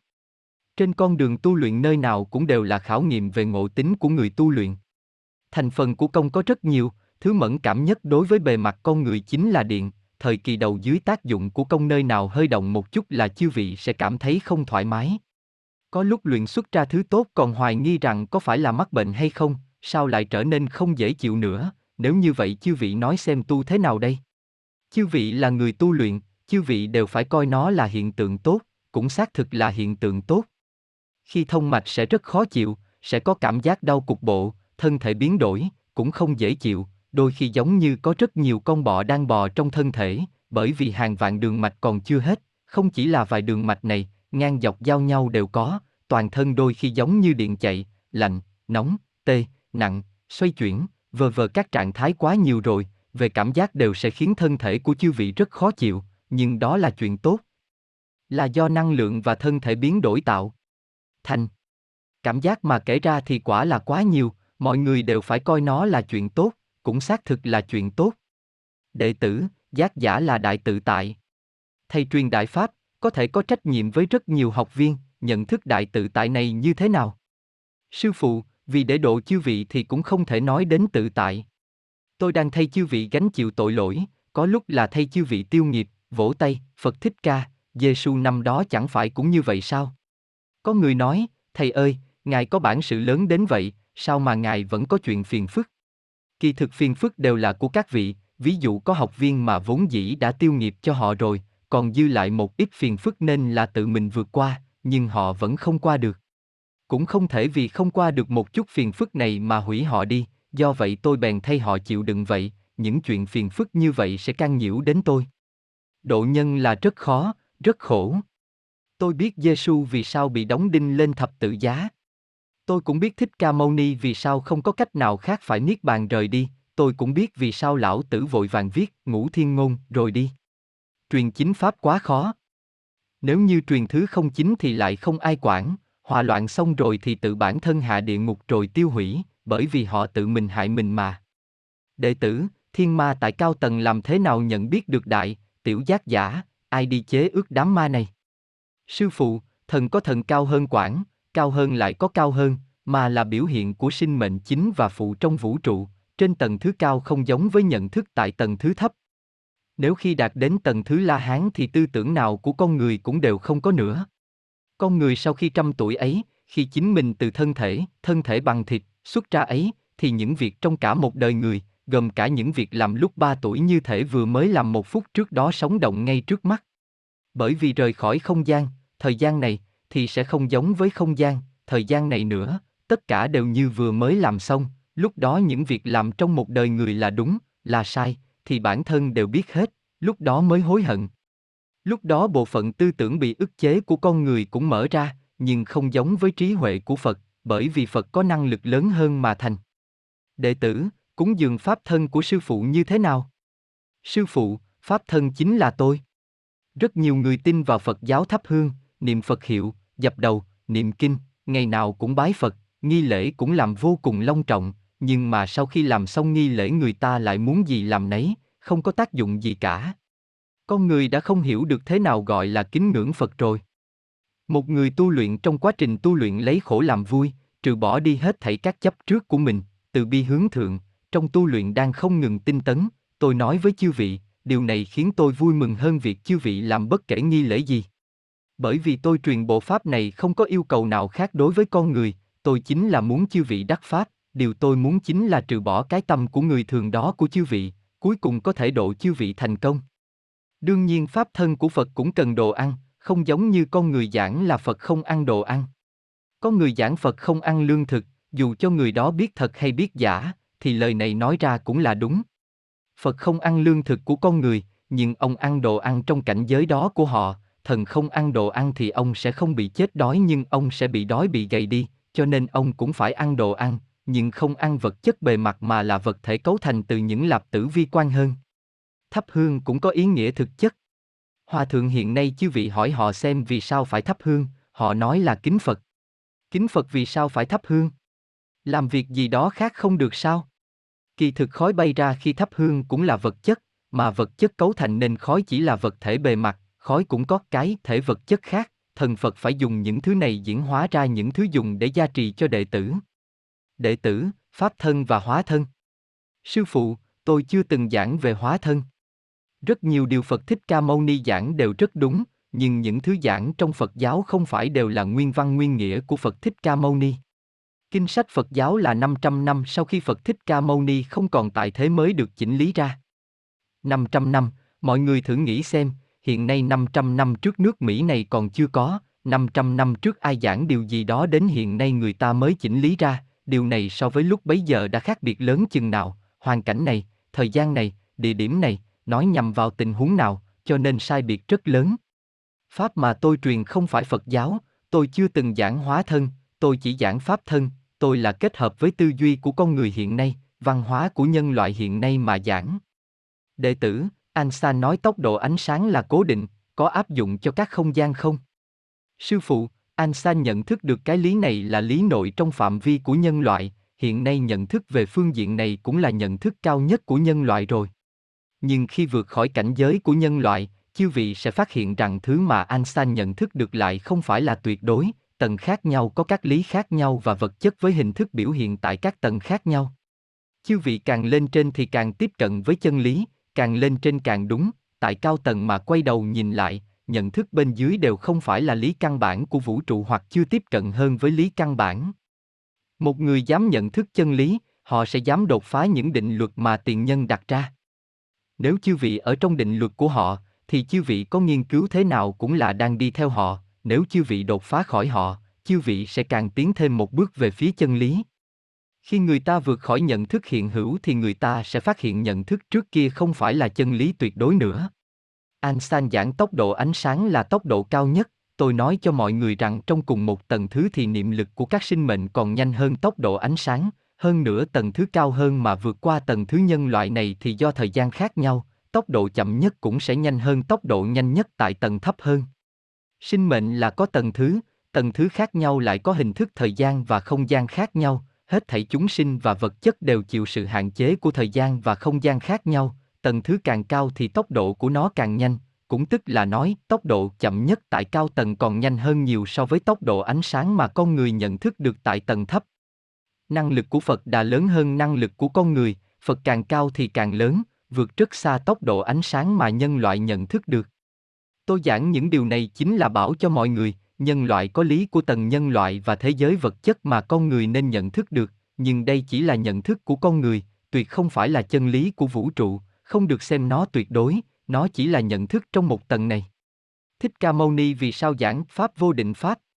Cuối cùng còn giảng một câu, trong đời này ta chưa có giảng Pháp nào hết. Bởi vì khi ông mới khai ngộ vẫn chưa đạt tới cảnh giới như Lai, ông cũng biết là đang tu lên, cuối cùng những năm cuối đời ông mới đạt đến tầng thứ Như Lai rất cao. Trong suốt 49 năm truyền pháp ông cũng không ngừng giảng một cách từ thấp lên cao nhận thức của ông về vũ trụ. Ông biết rằng thứ mà trước kia ông từng giảng không phải là lý cao nhất, khi ông tiếp tục đề cao lên thì lại cao hơn những điều đã giảng ban đầu. Giảng tiếp nữa thì cũng không phải là lý căn bản tối hậu, cho nên ông biết điều vừa giảng lại không đúng, bởi vì ông lại đã đề cao lên rồi. Phật Thích Ca Mâu Ni biết rằng Pháp mà mình giảng cả một đời đều không phải là Pháp tối cao của vũ trụ, không phải là chân lý tối cao của vũ trụ, lúc cuối đời ông nói cả đời ta chưa có giảng Pháp nào hết.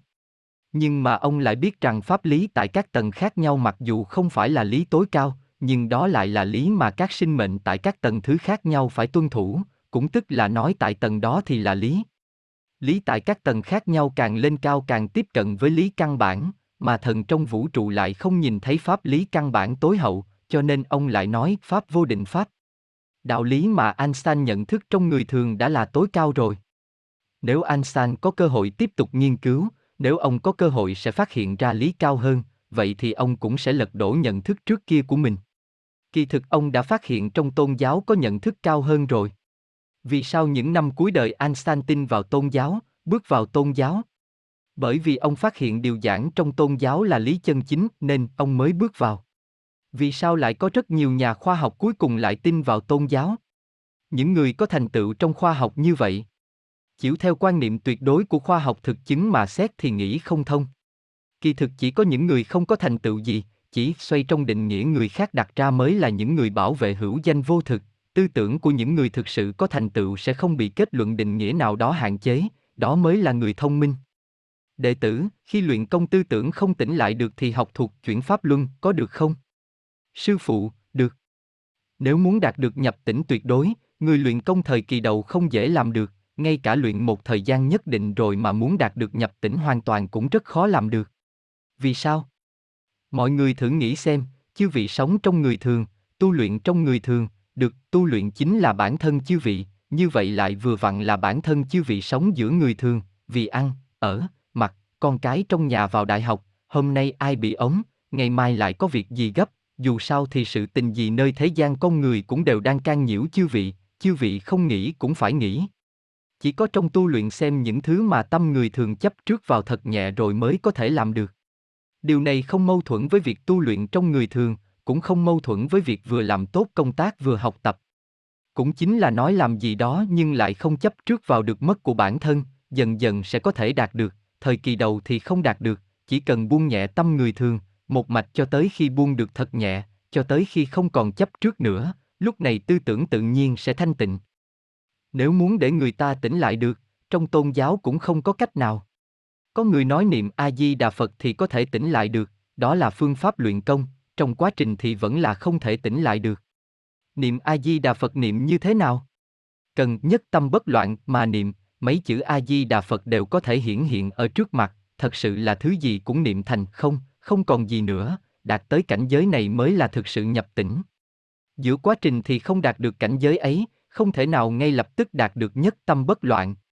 Thời kỳ đầu không đạt được, ví như có người trong miệng niệm A Di Đà Phật, trong tâm vẫn còn đang nghĩ con mình bị ống rồi, người nào đó bắt nạt mình, đối tượng của mình ra làm sao, trong miệng vẫn đang niệm A Di Đà Phật. Chấp trước một đống to vậy sao có thể tỉnh lại được đây? Chính là nói thuận theo việc tu luyện khi coi những thứ chấp trước trong người thường càng ngày càng nhẹ, chư vị tự nhiên sẽ có thể tỉnh lại được. Nhưng nhất thời không tỉnh lại được không phải là chướng ngại cho việc tu luyện và đề cao, mọi người nhất định phải nhớ kỹ điểm này.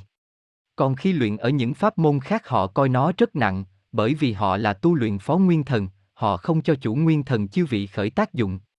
Họ giảng thức thần tử nguyên thần sinh, họ coi phó nguyên thần là nguyên thần mà đối đãi. Thức thần chính là bản thân chư vị, thức thần của chư vị chết rồi, vậy chư vị thực sự đã chết rồi, họ sẽ tiếp quản thân thể. Tại đây tôi yêu cầu người tu luyện khi tới cuối cùng hoàn toàn có thể tỉnh lại được chư vị cũng phải biết bản thân mình đang luyện công, còn có một chút ý thức này, đây không phải là chấp trước. Chư vị ngay cả bản thân mình cũng không biết nữa vậy còn tu gì nữa? Phật mà ngay cả bản thân mình cũng đều không biết sao? Không phải như vậy. Đệ tử, luyện pháp luân công xử lý như thế nào mối quan hệ với bạn bè theo Phật giáo? Sư phụ, tôi nói với mọi người, chư vị không được coi những người tin tôn giáo hiện nay là người tu luyện. Tôi nói với chư vị một chân lý nhé, thần Phật căn bản là không thừa nhận hình thức tôn giáo phía dưới và những người dụng tâm vào bản thân tôn giáo, chỉ thừa nhận người chân tu, tôn giáo là người đời sau làm ra. Năm đó Thích Ca Mâu Ni không hề sáng lập tôn giáo, Thích Ca Mâu Ni là sáng lập ra hình thức tu luyện tập thể.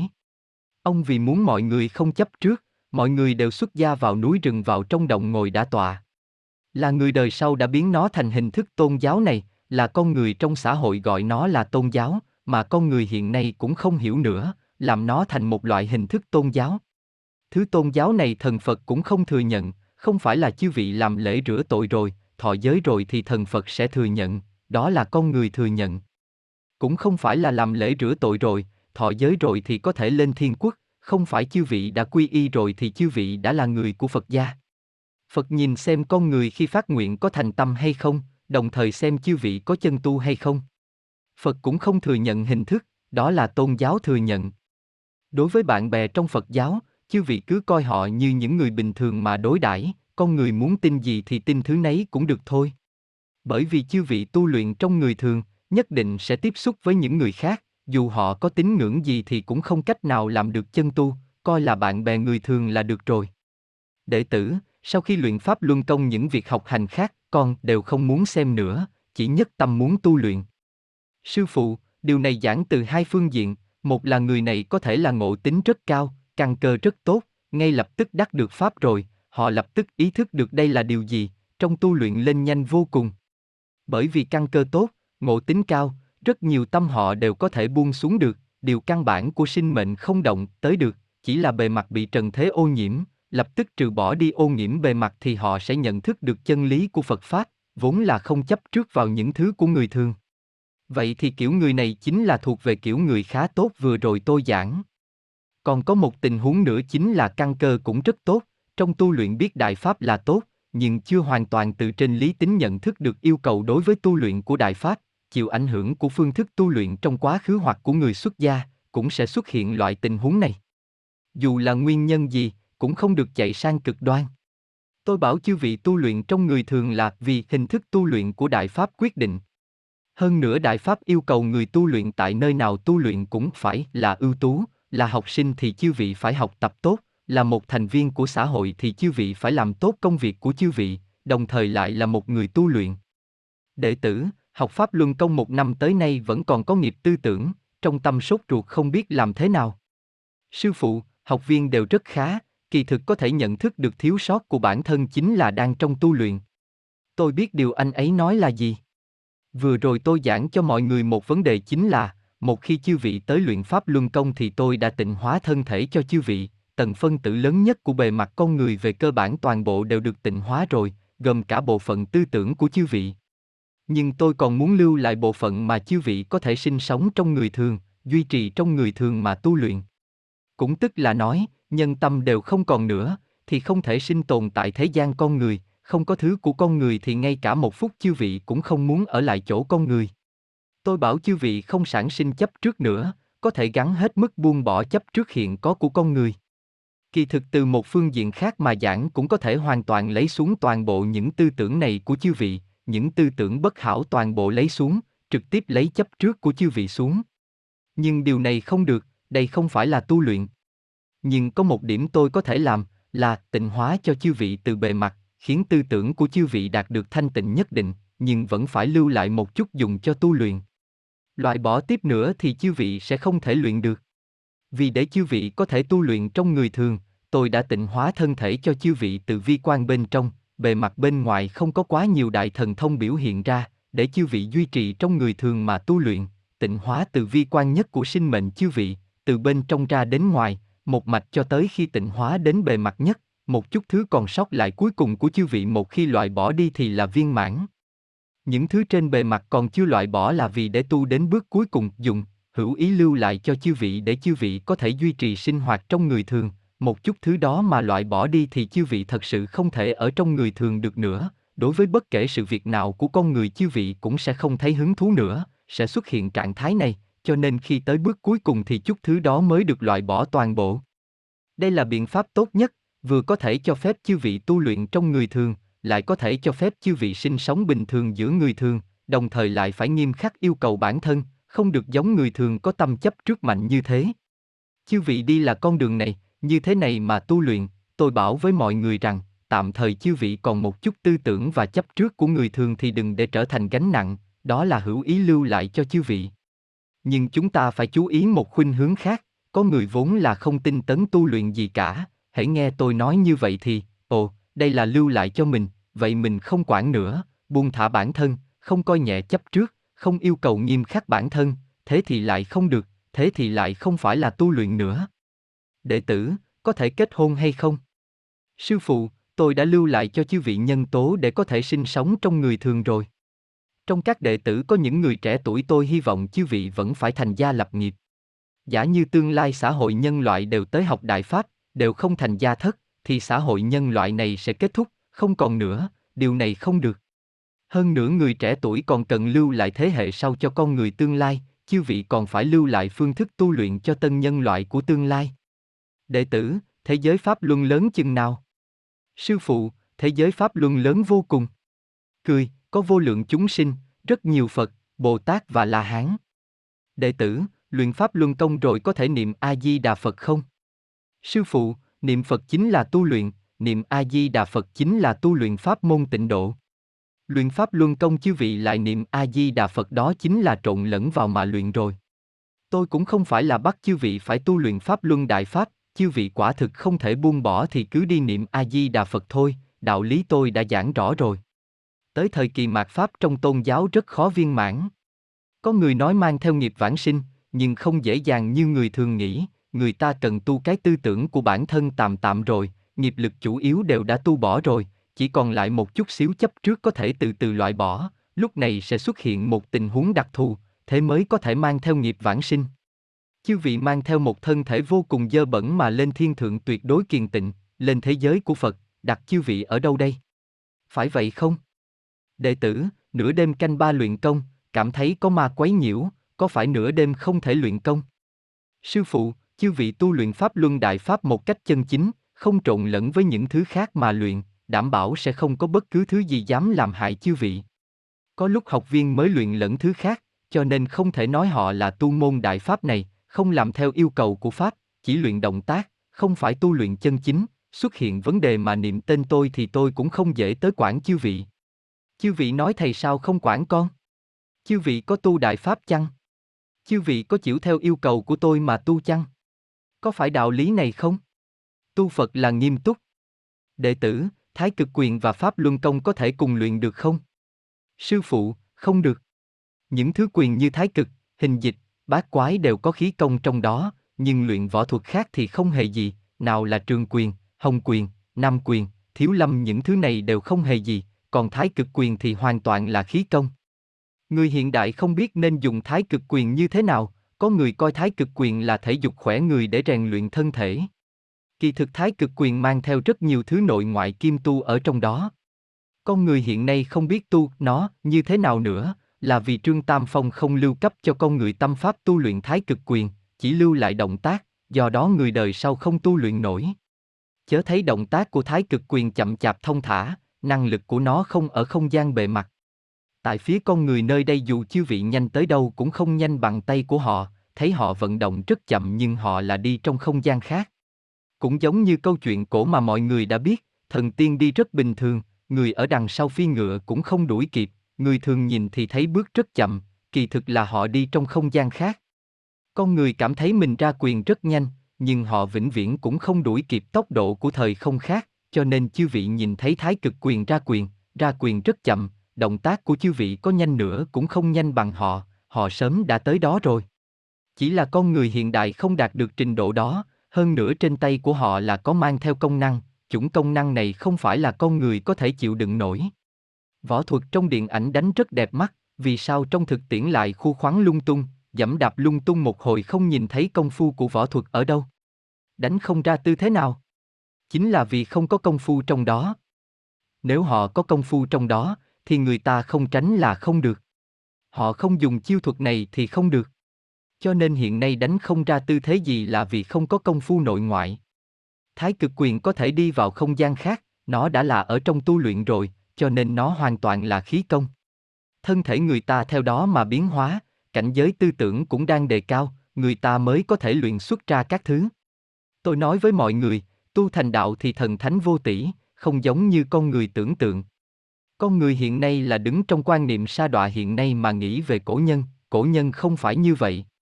Đệ tử, Pháp luân xoay chuyển xuôi ngược phải chăng là có xoay chuyển nghiêng, xoay chuyển đảo ngược? Sư phụ, đúng vậy, thân thể của chư vị cần điều chỉnh như thế nào, nó sẽ chịu theo yêu cầu mà điều chỉnh thân thể cho chư vị. Xoay thế này, xoay thế khác, điều chỉnh thân thể của chư vị cho tốt. Thời kỳ đầu khi điều chỉnh thân thể con người Pháp luân xoay chuyển tùy ý, tốc độ nhanh chậm không cố định. Điều chỉnh thân thể xong rồi, Pháp Luân sẽ đến vị trí bụng dưới ổn định xoay chuyển xuôi 9 vòng, xoay chuyển ngược 9 vòng, tiến vào thời kỳ bình thường. Đệ tử, con luyện công con trai phản đối. Sư phụ, phải rồi, có một số người có tình huống này, người nhà phản đối. Đó còn phải xem bản thân chư vị, nói chung là đã bước vào tu luyện thì sẽ có khảo nghiệm. Vậy thì có thể có ma tới lợi dụng con trai của chư vị để can nhiễu chư vị. Nếu chư vị thực sự bước vào tu luyện đại pháp, chư vị thật sự có thể tu, thì tôi sẽ xử lý. Trong khi can nhiễu tôi sẽ thấy được chư vị nghĩ thế nào, còn muốn luyện hay không, bởi vì tu Phật chính là nghiêm túc, ý chí không kiên định thì đều không được. Đệ tử, đã tọa tốt nhất là song bàn, phải không? Sư phụ, yêu cầu cuối cùng là phải song bàn, cứ từ từ luyện, đều có thể song bàn được. Ở Trung Quốc người già hơn 80 tuổi dần dần cũng đều xếp bằng được rồi, không vấn đề gì. Chư vị chỉ cần luyện, từ từ đều có thể xếp bằng được. Không phải là lập tức phải được ngay, gắn gượng xếp bằng thì không được. Chư vị nói con ngồi đơn bàn cũng không ngồi được, đơn bàn ngồi không được thì chư vị ngồi khoanh chân. Nói rằng con ngồi khoanh chân cũng không ngồi được, vậy thì chư vị kênh lên cao hơn một chút. Đợi tới khi chư vị ngồi xuống rồi chân sẽ từ từ hạ xuống, mỗi lần đều sẽ hạ xuống, cuối cùng khi có thể hạ xuống thì chư vị hãy ngồi đơn bàn. Đơn bàn thì chân sẽ kênh lên rất cao, cũng không hề gì, mỗi lần luyện công chư vị sẽ phát hiện chân sẽ hạ xuống một chút, mỗi lần sẽ hạ xuống một chút. Đợi sau khi hoàn toàn hạ xuống rồi, khi ngồi đơn bàn hai chân hoàn toàn đạt được tiêu chuẩn hạ xuống ngang bằng thì chư vị hãy ngồi song bàn. Chư vị chỉ cần hãy hạ xuống ngang bằng mà chư vị có thể nhấc một chân còn lại lên thì chính là song bàn.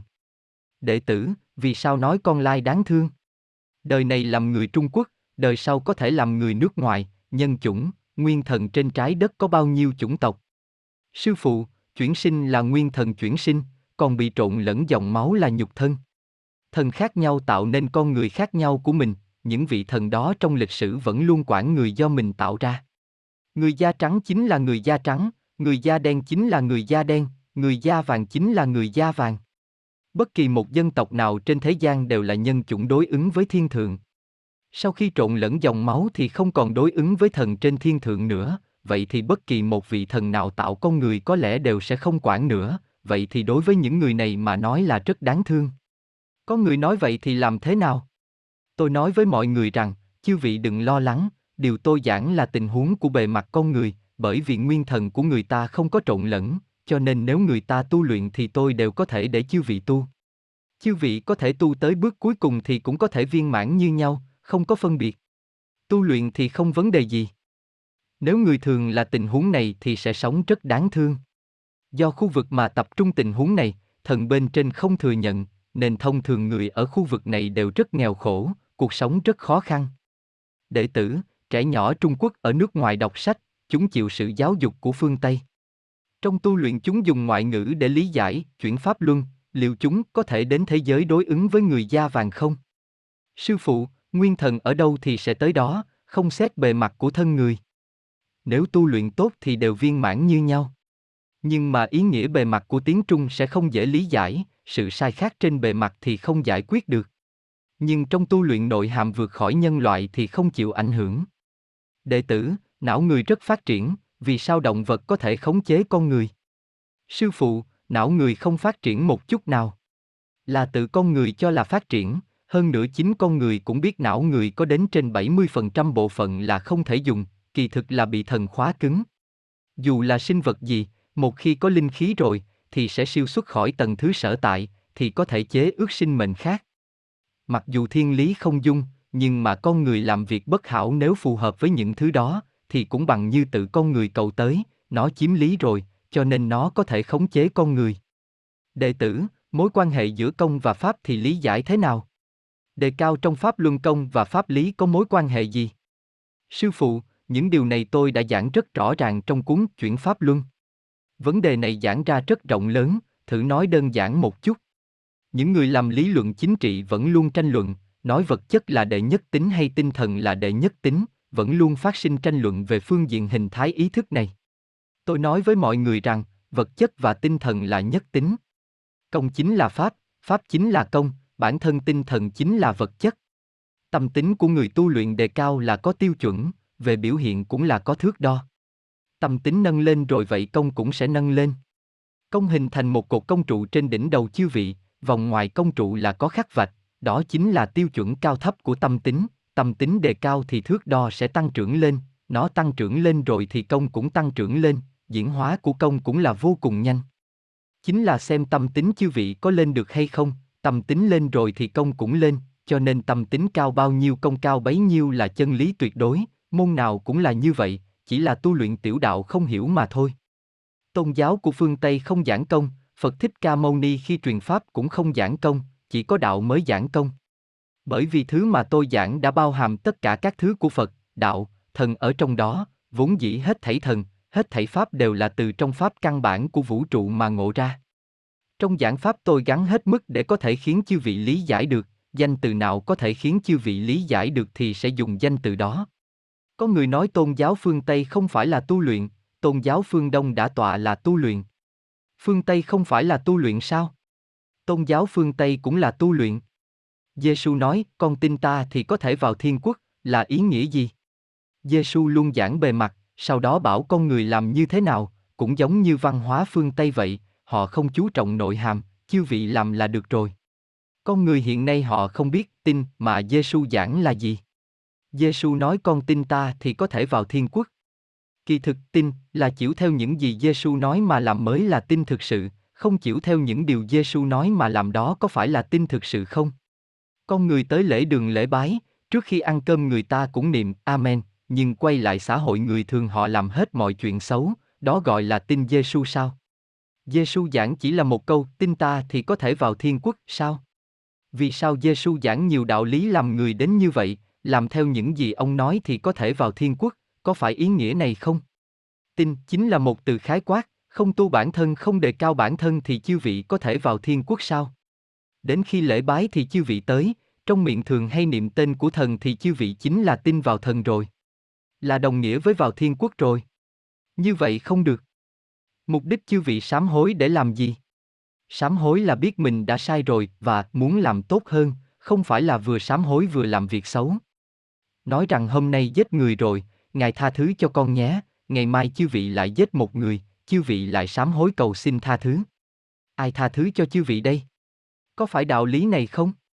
Chư vị sám hối vì đã làm việc xấu, sau này sẽ không làm nữa, thực sự sẽ không làm nữa. Phát hiện bản thân mình có tâm bất hảo, trong khi sám hối chư vị nói với Giêsu, đấng Kitô Giêsu à, cứu con với, con có tư tưởng bất hảo. Vậy thì bình thường chư vị sẽ làm tốt hơn một chút, đây chẳng phải là chư vị đang đề cao tâm tính của con người sao? Đây chẳng phải chính là đang tu bản thân sao? Giêsu không hề giảng công, bởi vì tu tại tự kỷ, công tại sư phụ, tôi là muốn để thân thể chư vị cũng tu thành, muốn cải biến thân thể chư vị, cho nên trọng điểm giảng về công. Giêsu không giảng công là vì chư vị không cần biết, chư vị chỉ cần tu cái tâm này của chư vị, công là Giêsu quản, cho nên Giêsu đã không giảng công. Tu luyện chính là tu bỏ những tư tưởng và hành vi bất hảo của con người. Cảnh giới đề cao lên rồi, bên kia sư phụ sẽ diễn hóa công cho chư vị, chính là đạo lý này. Đệ tử, Phật Thích Ca ông là đắc pháp mấy ức vạn năm trước, mà khi sản sinh sinh mệnh không phải đều đồng hóa với chân thiện nhẫn, vậy làm sao mà vẫn đắc đạo được? Sư phụ, chúng sinh trên thiên thượng cũng không phải đều là có quả vị, chúng sinh trên thiên thượng cũng không phải đều là Phật. Hết thảy sinh mệnh đều là đại pháp vũ trụ tạo nên, được sinh ra trong vũ trụ do đại pháp tạo thành, nhưng điều này và đắc đạo không phải là cùng một khái niệm. Đắc đạo là chỉ đã chứng ngộ được quả vị của mình. Thích ca là Phật, là một vị Phật vô cùng tốt. Nhưng chỗ tôi đây không phải là tu theo thích giáo. Chư vị còn chưa thể thật sự nhận thức bộ pháp này. Tôi nói với mọi người, chân thiện nhẫn là pháp lý của toàn vũ trụ, là căn bản tạo nên toàn vũ trụ, cũng là căn bản tạo nên tất cả những vị thần nguyên thủy nhất và tất cả những vị thần trong suốt toàn bộ quá trình của vũ trụ. Phật Thích Ca Mâu Ni đương nhiên cũng nằm trong số đó. Vũ trụ cũng có quá trình thành trụ hoại diệt. Phật Thích Ca không phải là vị thần nguyên thủy nhất, tất cả các sinh linh trong vũ trụ đều sẽ bước tới chỗ hoại diệt, chúng sinh cận kề tam giới hạ thế tu luyện lại từ đầu là biện pháp thuần tịnh sinh mệnh trong phạm vi này. Lý mà Thích Ca Mâu Ni giảng là như lai pháp chứng ngộ ra từ chân thiện nhẫn trong tầng thứ đó của ông. Tất cả các như lai đều không thể giảng ra chân pháp, pháp căn bản của vũ trụ, là vì đại pháp căn bản của vũ trụ là siêu việt khỏi vũ trụ, siêu việt khỏi hết thảy các sinh mệnh trong vũ trụ. Chúng thần chỉ có thể chứng ngộ ra nhận thức của bản thân mình trong tầng thứ đó của họ, đó chính là môn của họ. Những vị thần khác nhau chỉ có thể độ con người thành chúng sinh bên dưới họ.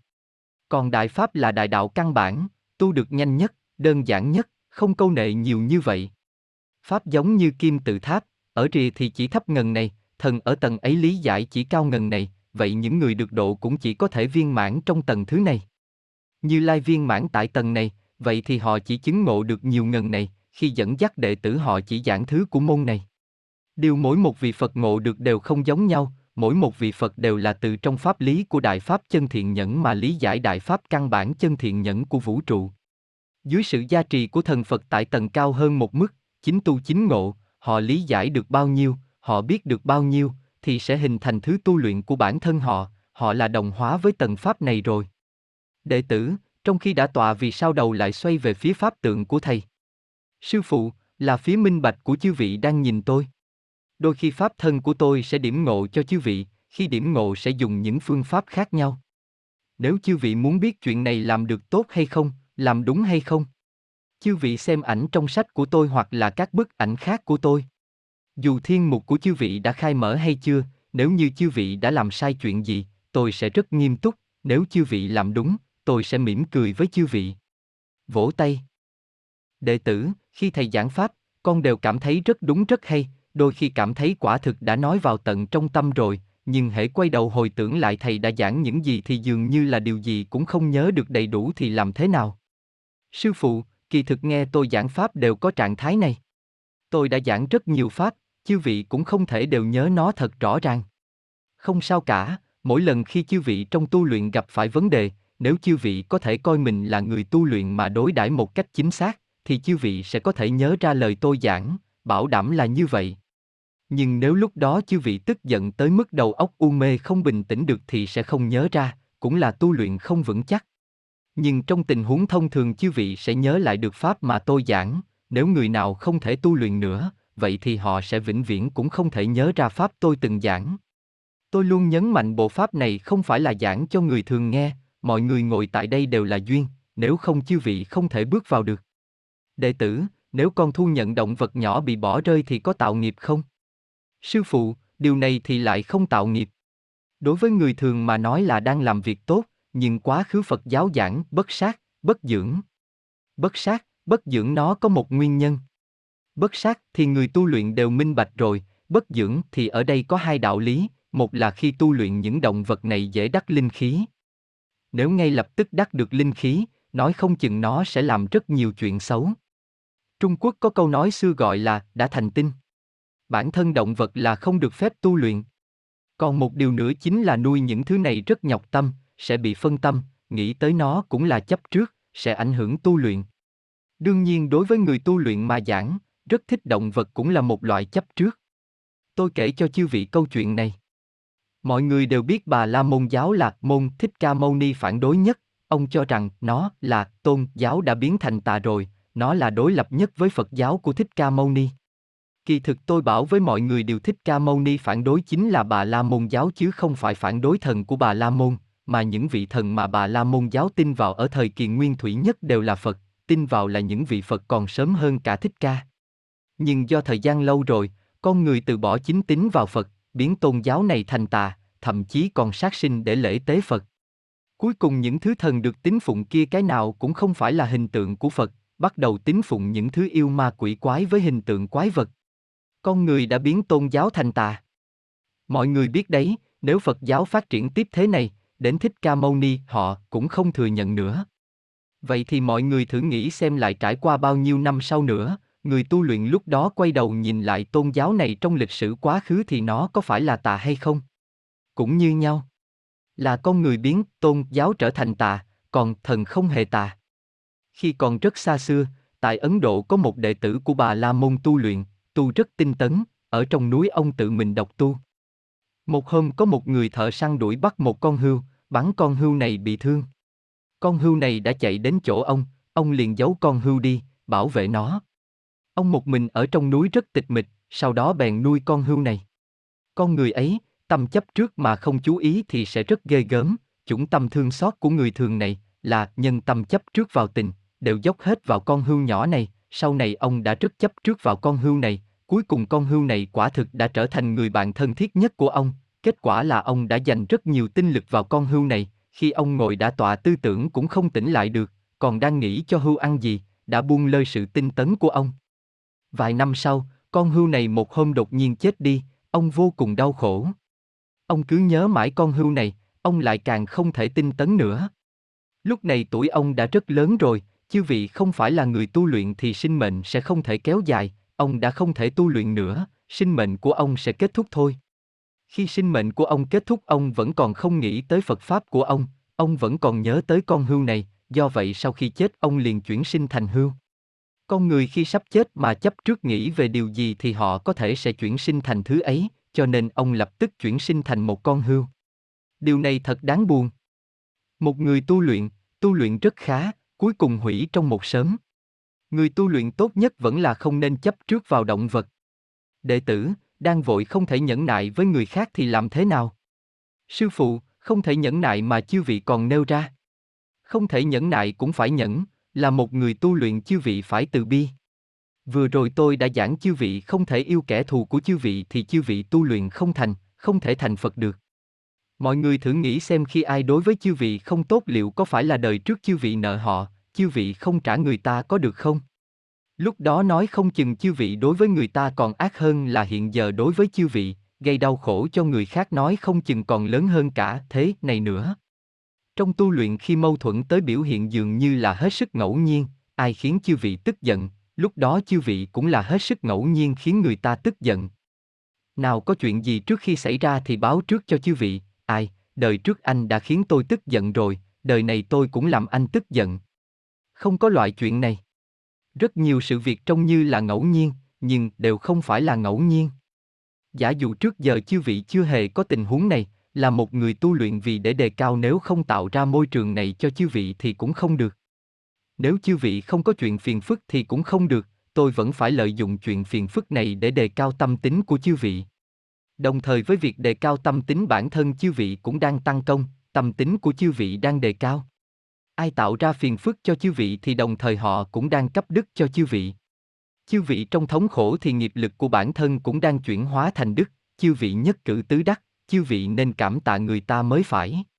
Chư vị còn hận người ta, còn không nhẫn nại được với người ta, như thế thì không đúng.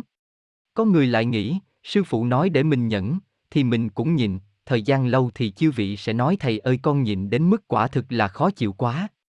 Tôi nói đó không phải là nhẫn, người tu luyện chân chính căn bản là không sinh ra tức giận, chuyện lớn tới đâu cũng đều bất động tâm, việc gì mà phải nhìn đến mức khó chịu.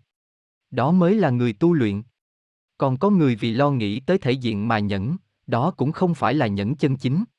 Chẳng qua đã tu luyện rồi, tạm thời chư vị chưa đạt được thì chư vị vẫn thật sự phải nhìn một chút. Đệ tử, có rất nhiều đại khí công sư đều là sư phụ trẻ tuổi, có rất nhiều sư phụ của các môn phái truyền công. Sư phụ, có rất nhiều người truyền công là do thiên tượng tạo thành, là có mục đích. Nhưng tôi cũng bảo với mọi người rằng, có rất nhiều khí công sư là tự phong, kỳ thực họ không phải là khí công sư, họ là giả, rất nhiều người là động vật phụ thể và những thứ loạn bát nháo khác dẫn động. Thế gian tiểu đạo cũng có rất nhiều sư phụ đang truyền, điều giảng ra là lý tại tầng đó. Ngoài đó ra thì chính là người tu luyện trong núi, trong những người tôi tiếp xúc có người đã tu hơn 4.000 năm. Vì sao họ phải tu một thời gian dài như vậy? Không phải là tầng thứ của họ không đủ không thể lên trời, trong số họ có những người đã vượt rất xa tam giới rồi, nhưng họ không lên được, là vì không cho phép họ lên, không có thế giới nào tiếp nhận họ. Vì sao họ có thể tăng trưởng công? Điều này cũng là do pháp lý tại tầng này quyết định. Còn những tiểu đạo thế gian kia thì lại khác, có thứ là do người tạo ra. Mới bắt đầu đã nắm chắc lấy một môn mà tu, hoặc là tu trong đạo gia, hoặc là trong Phật gia, tu tới tu lui họ cảm thấy khá lắm, người khác tìm họ, anh tới tu cái này xem, họ lại đi học thứ đó. Như thế công của họ đã bị làm tạp loạn rồi. Vốn dĩ bên trên có sư phụ quản, sư phụ bên trên một khi thấy đã như thế này rồi, thì không muốn họ nữa. Bên trên không thu nhận nữa, thì họ cũng không thể xuất khỏi tam giới. Ngoài tam giới không cho phép tiến vào tam giới, trong tam giới không cho phép xuất khỏi tam giới, chư vị tu luyện cao đến mấy mà không có bên trên tới tiếp nhận thì cũng không xuất ra được, bởi vì họ đã tu tạp, công của họ đã loạn cả rồi, cho nên họ chỉ ở trong tam giới. Đây chính là một trong những nguyên nhân khiến tiểu đạo thế gian tu luyện không thành chính quả, cho nên tôi giảng bất nhị pháp môn là việc vô cùng nghiêm túc. Có người từng xem sách, nói, thưa thầy, chẳng phải thầy có sư phụ bên đạo gia, sư phụ bên Phật gia truyền các thứ cho thầy sao? Tôi nói với mọi người, việc tôi làm không giống vậy, tôi là giảng pháp của vũ trụ. Tôi không chỉ giảng pháp của Phật gia, cũng không chỉ giảng pháp của đạo gia, cũng không phải là giảng một môn cụ thể nào, tôi là đang truyền đại pháp căn bản của vũ trụ, do đó tôi cứ luôn luôn gọi là đại pháp đại pháp, đây là pháp căn bản của vũ trụ. Tất cả những pháp môn trong vũ trụ đều bao hàm trong đó. Tôi cũng nói với mọi người rằng, mấy vị sư phụ trong đời này của tôi có Phật, đạo, thần, đều là mấy đời trước tôi đã truyền cho họ, mục đích là an bài họ đến thời gian này khi tôi muốn truyền đại pháp thì lại truyền lại cho tôi, khai mở ký ức của tôi, sau đó truyền cho chư vị. Vỗ tay, trong xã hội người thường phát sinh bất kể một sự việc gì đều không phải là ngẫu nhiên. Truyền đại pháp một việc lớn như thế này, tương lai người học sẽ còn nhiều hơn, cho nên các chủng nhân tố bất chính trong vũ trụ can nhiễu và những thứ trong tam giới can nhiễu việc truyền đại pháp, những linh thể tầng thấp những con động vật đắc linh khí loạn bát nháo này gây họa làm loạn cũng không phải là ngẫu nhiên. Đệ tử, chúng con ở tầng thứ này không thể phân biệt được khí công sư thật và giả, sau này thì đối đãi thế nào? Sư phụ, hiện giờ mục đích chư vị muốn phân biệt khí công sư thật và giả là gì? Lúc này chư vị vẫn còn muốn tới tham gia lớp học của các khí công sư khác sao? Nếu không thì phân biệt họ để làm gì? Vỗ tay, tôi nghĩ là có người có thể chưa từng tham gia lớp học khí công, hãy nghe những điều thầy lý giảng, hóa ra tu luyện này lại bác đại tinh thâm như vậy, ồ, vậy mình lại nghe thử những khí công sư khác giảng, tăng thêm chút tri thức. Có người nghĩ như vậy là sai rồi. Điều tôi giảng là đại pháp, chư vị không thể nghe được những điều này tại nơi khác. Bất nhị pháp môn là vấn đề vô cùng nghiêm túc. Ngoài ra nếu chư vị coi những điều này là tri thức, hoặc nếu chư vị đi tham gia pháp môn khác, có thể là pháp mà tôi giảng ngay cả một câu chư vị cũng không nghĩ ra được. Bởi vì tu luyện là việc nghiêm túc, khí công sư thật hay giả thì chư vị không cách nào phân biệt được, biểu hiện của họ chính là để lừa tiền. Trên bề mặt có một số người cũng giảng thiện, nhưng tận trong xương tủy của họ lại là vì tiền, cho nên điều này rất khó phân biệt được. Đệ tử, có người có hứng thú với đại pháp, nhưng không thể quyết định được là có tu luyện hay không, cũng không thể coi bản thân mình là người tu luyện, vậy thì phụ đạo viên của chúng con còn cần giúp họ không? Sư phụ, tôi nghĩ có một vài học viên vẫn cần có một quá trình nhận thức. Nếu muốn để một người vừa mới bắt đầu nhập môn cũng có cảnh giới cao như học viên cũ thì họ vẫn chưa thể đạt được. Hãy để họ có một quá trình nhận thức, họ muốn tới luyện thì họ luyện, họ muốn luyện thì chư vị dạy họ. Từ từ họ cảm thấy tốt thì chư vị cho họ mượn cuốn Pháp Luân Công xem thử xem, hoặc bảo họ đi mua một cuốn sách để xem. Như vậy họ cảm thấy rất tốt, nhận thức của họ nâng lên rồi, vậy thì chư vị lại đưa cho họ cuốn Chuyển Pháp Luân để xem, từ nông cạn tới thâm sâu bản thân họ sẽ nhận thức được. Nếu chư vị đưa ra yêu cầu cho họ, luyện công của chúng tôi thì anh không được uống thuốc, luyện công của chúng tôi thì phải lập tức không được tin những thứ khác, luyện công của chúng tôi thì phải lập tức làm được tới mức độ nào, thì chư vị đã lập tức dọa họ sợ chạy rồi. Chư vị bảo họ trước tiên luyện thử xem, họ cảm thấy tốt rồi tự họ sẽ biết làm thế nào. Độ nhân chính là rất khó. Nếu họ trường kỳ vẫn không thể kiên trì bất nhị pháp môn mà tu luyện, hoặc là chỉ luyện động tác mà không đọc sách, vậy chư vị hãy khuyên họ đi luyện công khác. Nếu không sẽ xuất hiện vấn đề, đối với họ cũng không tốt. Họ ở đây cũng sẽ khởi tác dụng không tốt, họ ở đây không chuyên tâm mà tu, pháp thân của tôi sẽ không quản họ, vậy họ chính là một người thường. Người thường đến lúc thì phải mắc bệnh, nói không chừng ma loạn pháp còn lợi dụng họ gây chuyện, lập tức không bình thường nữa. Người thường không biết việc tu luyện phải chuyên nhất, một khi xuất hiện vấn đề sẽ tạo thành tổn hại rất lớn cho chúng ta. Họ không thể tu luyện chuyên nhất, không thể học pháp thì khuyên họ rời đi, hoặc bảo người nhà họ khuyên họ đừng luyện tiếp nữa. Đệ tử, trước kia con dạy võ thuật trong nhà trường, là thầy giáo võ thuật, hiện giờ học pháp luân đại pháp, không luyện thái cực quyền nữa, nhưng có thể dạy cho học sinh không? Sư phụ, có thể được. Nhưng phàm là có nhân tố tu luyện, bao gồm thái cực quyền, đều sẽ dính líu tới vấn đề tu luyện. Nếu chư vị dựa vào công việc này để kiếm sống, thì chư vị có thể làm.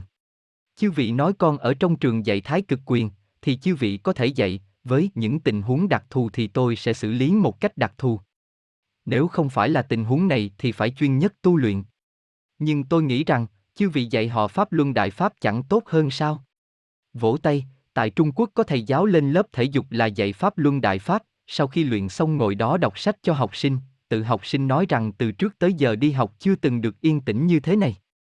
Đệ tử, Pháp Luân ngoài việc có thể nhìn thấy ra còn có thể nghe thấy không? Sư phụ, luyện Pháp Luân công thì công năng gì cũng có thể xuất hiện, có người thiên nhĩ hệ thông là có thể nghe thấy âm thanh từ không gian khác. Đệ tử, người tu luyện đại pháp có thể lập gia đình không? Sư phụ, có thể. Trong tu luyện tôi cũng lưu lại cho chư vị những thứ cho bản thân chư vị tu, đảm bảo việc chư vị tu luyện trong người thường. Có thể phù hợp với trạng thái phương thức sống của người thường mà tu luyện. Cũng hy vọng những người chưa thành hôn đều có thể tìm được một đối tượng như ý, xây dựng một gia đình. Tương lai không chừng hai người đều luyện, vậy chư vị đã độ họ rồi. Nhưng cũng không được coi đó là tiêu chuẩn, họ không luyện thì tôi không kết hôn với họ, cũng phải phù hợp với trạng thái của người thường mà tu luyện.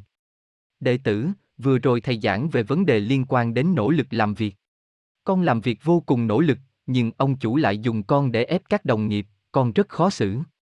Sư phụ, ông chủ làm thế nào thì cũng không liên quan tới chư vị. Nếu ông chủ sai khiến chư vị đi ép người khác, tôi nghĩ chuyện này dễ xử lý, chư vị có thể uyển chuyển một chút, biểu đạt rõ ràng ý tứ của chư vị. Là người tu luyện chúng ta không làm tổn hại người khác, nhưng trách nhiệm của chư vị chính là như vậy, vậy thì chư vị cứ làm không vấn đề gì. Nhưng phương pháp xử lý vấn đề có thể thiện. Vì để công ty không chịu tổn thất, nếu là điều chính đáng, tôi nghĩ chư vị cũng nên đi làm. Dù sao thì những việc cụ thể này, tôi bảo chư vị đều có thể làm tốt. Nhưng có một điểm, tuyệt đối không được vượt khỏi nguyên tắc của người luyện công, không được làm chuyện xấu. Đệ tử, chúng con ở nước Mỹ có những việc mình có thể kêu oan, nhưng hãy nghĩ tới chân thiện nhẫn, không tố tụng pháp luật có đúng không? Sư phụ, đừng vì một chút chuyện nhỏ đã gọi cảnh sát. Có những mâu thuẫn rất có thể là nhắm vào nhân tố như tu luyện, trả nghiệp, đề cao của chư vị mà đến.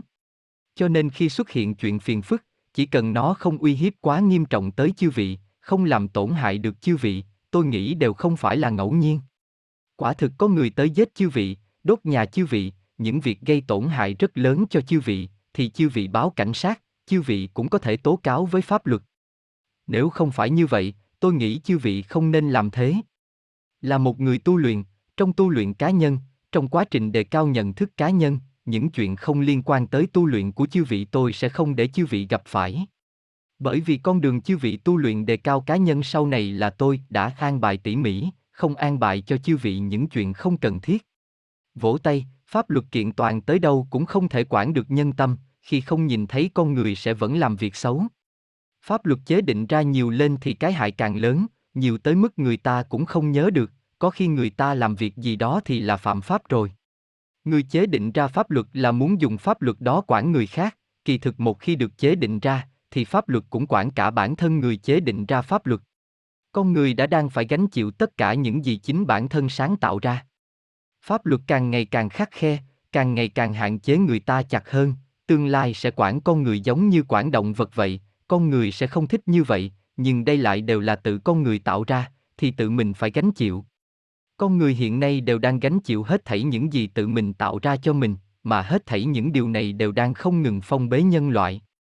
Thần không thừa nhận pháp luật của con người, thần cho rằng con người đã bại hoại rồi sau này không còn cách nào thì chọn dùng một biện pháp. Thần chỉ thừa nhận tâm pháp, chỉ thừa nhận đạo đức.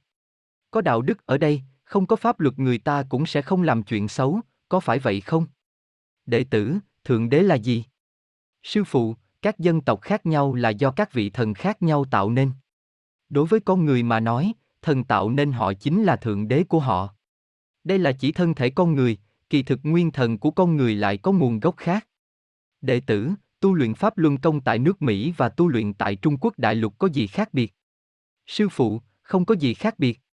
Người ở quốc gia phương Tây và người da vàng tại phương Đông xác thực là có thể hệ khác nhau tại không gian của riêng mình, đối ứng với những thể hệ khác nhau trong không gian lớn hơn của vũ trụ, những thể hệ không gian khác nhau này đều có nhân tố vật chất cấu thành đặc thù của nó, người phương Đông cũng có nhân tố cấu thành bởi vật chất đặc thù của họ. Có rất nhiều người đến nước Mỹ, ngoài sự chênh lệch về thời gian ra, còn có một quá trình thích ứng, vẫn luôn cảm thấy có phần không quen ở bên trong bên ngoài, chính là vì nhân tố vật chất không tương đồng, hoàn cảnh sinh sống không tương đồng. Trong quá khứ người ta nói, một vùng đất nước nuôi dưỡng một vùng người, là như vậy. Bởi vì những nhân tố này đối với người thường mà nói là rất chủ yếu, nội hàm văn hóa của người phương Đông và phương Tây cũng khác nhau, ví như người Trung Quốc chú trọng số thuật và phát âm. Ví như bác và phát, tử và tứ, thích nói âm tốt, không thích nói âm không tốt. Vậy thì trong hoàn cảnh vật chất này của phương Đông cũng xác thực có nhân tố vật chất như vậy, có thể sản sinh một chút tác dụng đối với người thường. Nhưng ở phương Tây thì không có, nhưng nó có nhân tố môi trường vật chất của nó. Ví dụ chẳng hạn, người phương Đông giảng phong thủy của địa lý phương vị, nhưng với người phương Tây mà nói thì không có tác dụng, đảm bảo không có tác dụng. Chư vị xem phong thủy mà chư vị xem cho người da trắng hoặc người da đen ở Mỹ, hoặc là xem cho các dân tộc khác, căn bản sẽ không có tác dụng. Người phương Tây rất kiên kỵ con số 13, hoặc họ giảng về các chòm sao, đối với người phương Đông mà nói căn bản không phải là chuyện như vậy, cũng không có tác dụng. Cho nên số 13 đối với người phương Đông căn bản là không có ý nghĩa thực chất. Môi trường không gian là thành phần do vật chất của nó cấu thành, không phải là chuyện đơn giản như vậy, thứ gì không có cơ sở được cấu thành bởi môi trường vật chất thì không thể thành lập. Đệ tử, làm thế nào phân rõ can nhiễu và ma nạn do thầy an bài? Sư phụ, chư vị không được gọi bản thân an bài của tôi là ma nạn. Kỳ thực tôi không tạo ra thứ gì cho chư vị cả, là tôi lợi dụng những thứ vốn có của chư vị mà an bài, tiêu trừ một phần nghiệp lực vốn có của chư vị, còn lại một chút coi như là quan mà chư vị phải vượt qua khi chư vị đề cao tâm tính, trong quá trình chư vị tu luyện mà sắp đặt tới một vị trí phù hợp. Đến lúc khi cần đề cao lên sẽ dùng để vượt quan. Do đó khi chư vị gặp phải chuyện phiền phức thì nên nhận thức một cách chính xác. Đây là điều tôi an bài cho chư vị, chỉ cần có thể thực sự giống với người tu luyện thì đều có thể vượt qua được. Đệ tử, làm thế nào để biết được việc nào thầy cho chúng con làm và không cho chúng con làm? Sư phụ, chỉ cần chư vị học pháp, những việc nào nên làm, những việc nào không nên làm, thì đều có thể tự phân biệt được. Tôi nghĩ rằng có một số việc sẽ có nguy hiểm và không tốt chư vị mà không nên làm nhưng chư vị cứ phải làm cho bằng được, có thể sẽ mãi làm không thành, khi chư vị cứ cố làm thì sẽ gặp chuyện phiền phức, những chuyện này chư vị có thể phân biệt ra được, tự mình ngộ mà, đều bảo cho chư vị thì tu làm sao? Kể một câu chuyện cười trong tu luyện, tại Trung Quốc có một học viên là thợ điện, một lần anh đóng điện tác nghiệp, sửa chữa máy biến áp. Cao áp của máy biến áp là 30 kV, người ta mà chạm vào rồi thì lập tức cơ thể sẽ bị giật xuyên qua, đồng thời người sẽ bị cháy xém. Anh này muốn đến phía bên kia của máy biến áp để vặn một con ốc. Lúc đó nhìn cũng không có thứ gì cản trở anh, anh ta cứ không thể bước chân qua được, chính là biểu thị cho anh ta, không để anh ta đi qua, sẽ gặp nguy hiểm, nhưng lúc đó anh ta cứ nhất quyết đi qua. Bởi vì là đóng điện tác nghiệp, kết quả anh ta qua đó vừa chạm vào con ốc, toàn một cái điện giật anh ta, cho nên đôi khi không nên làm hoặc có chuyện nguy hiểm phiền phức sẽ điểm hóa cho chư vị. Người bình thường lúc đó sẽ bị cháy xém nát thành một cục, bởi vì anh ta tu đại pháp, cho nên lúc đó không xảy ra nguy hiểm tính mạng. Anh ta cảm giác như mình như bị nổ tung vậy, cả người tan một tiếng, anh ta lập tức bình tĩnh lại, những người khác đều sợ chết khiếp, người khác nhìn thấy anh ta vào tích tắc đó toàn thân là một quả cầu lửa lớn, oanh, một tiếng. Dòng điện từ tay anh ta đánh vào, từ dưới bàn chân lại đánh ra một cái lỗ, lúc đó anh ta nghĩ mình là người luyện công mình sẽ không có chuyện gì, anh ta cũng không sợ hãi, hành động thoải mái, như chưa từng xảy ra chuyện gì.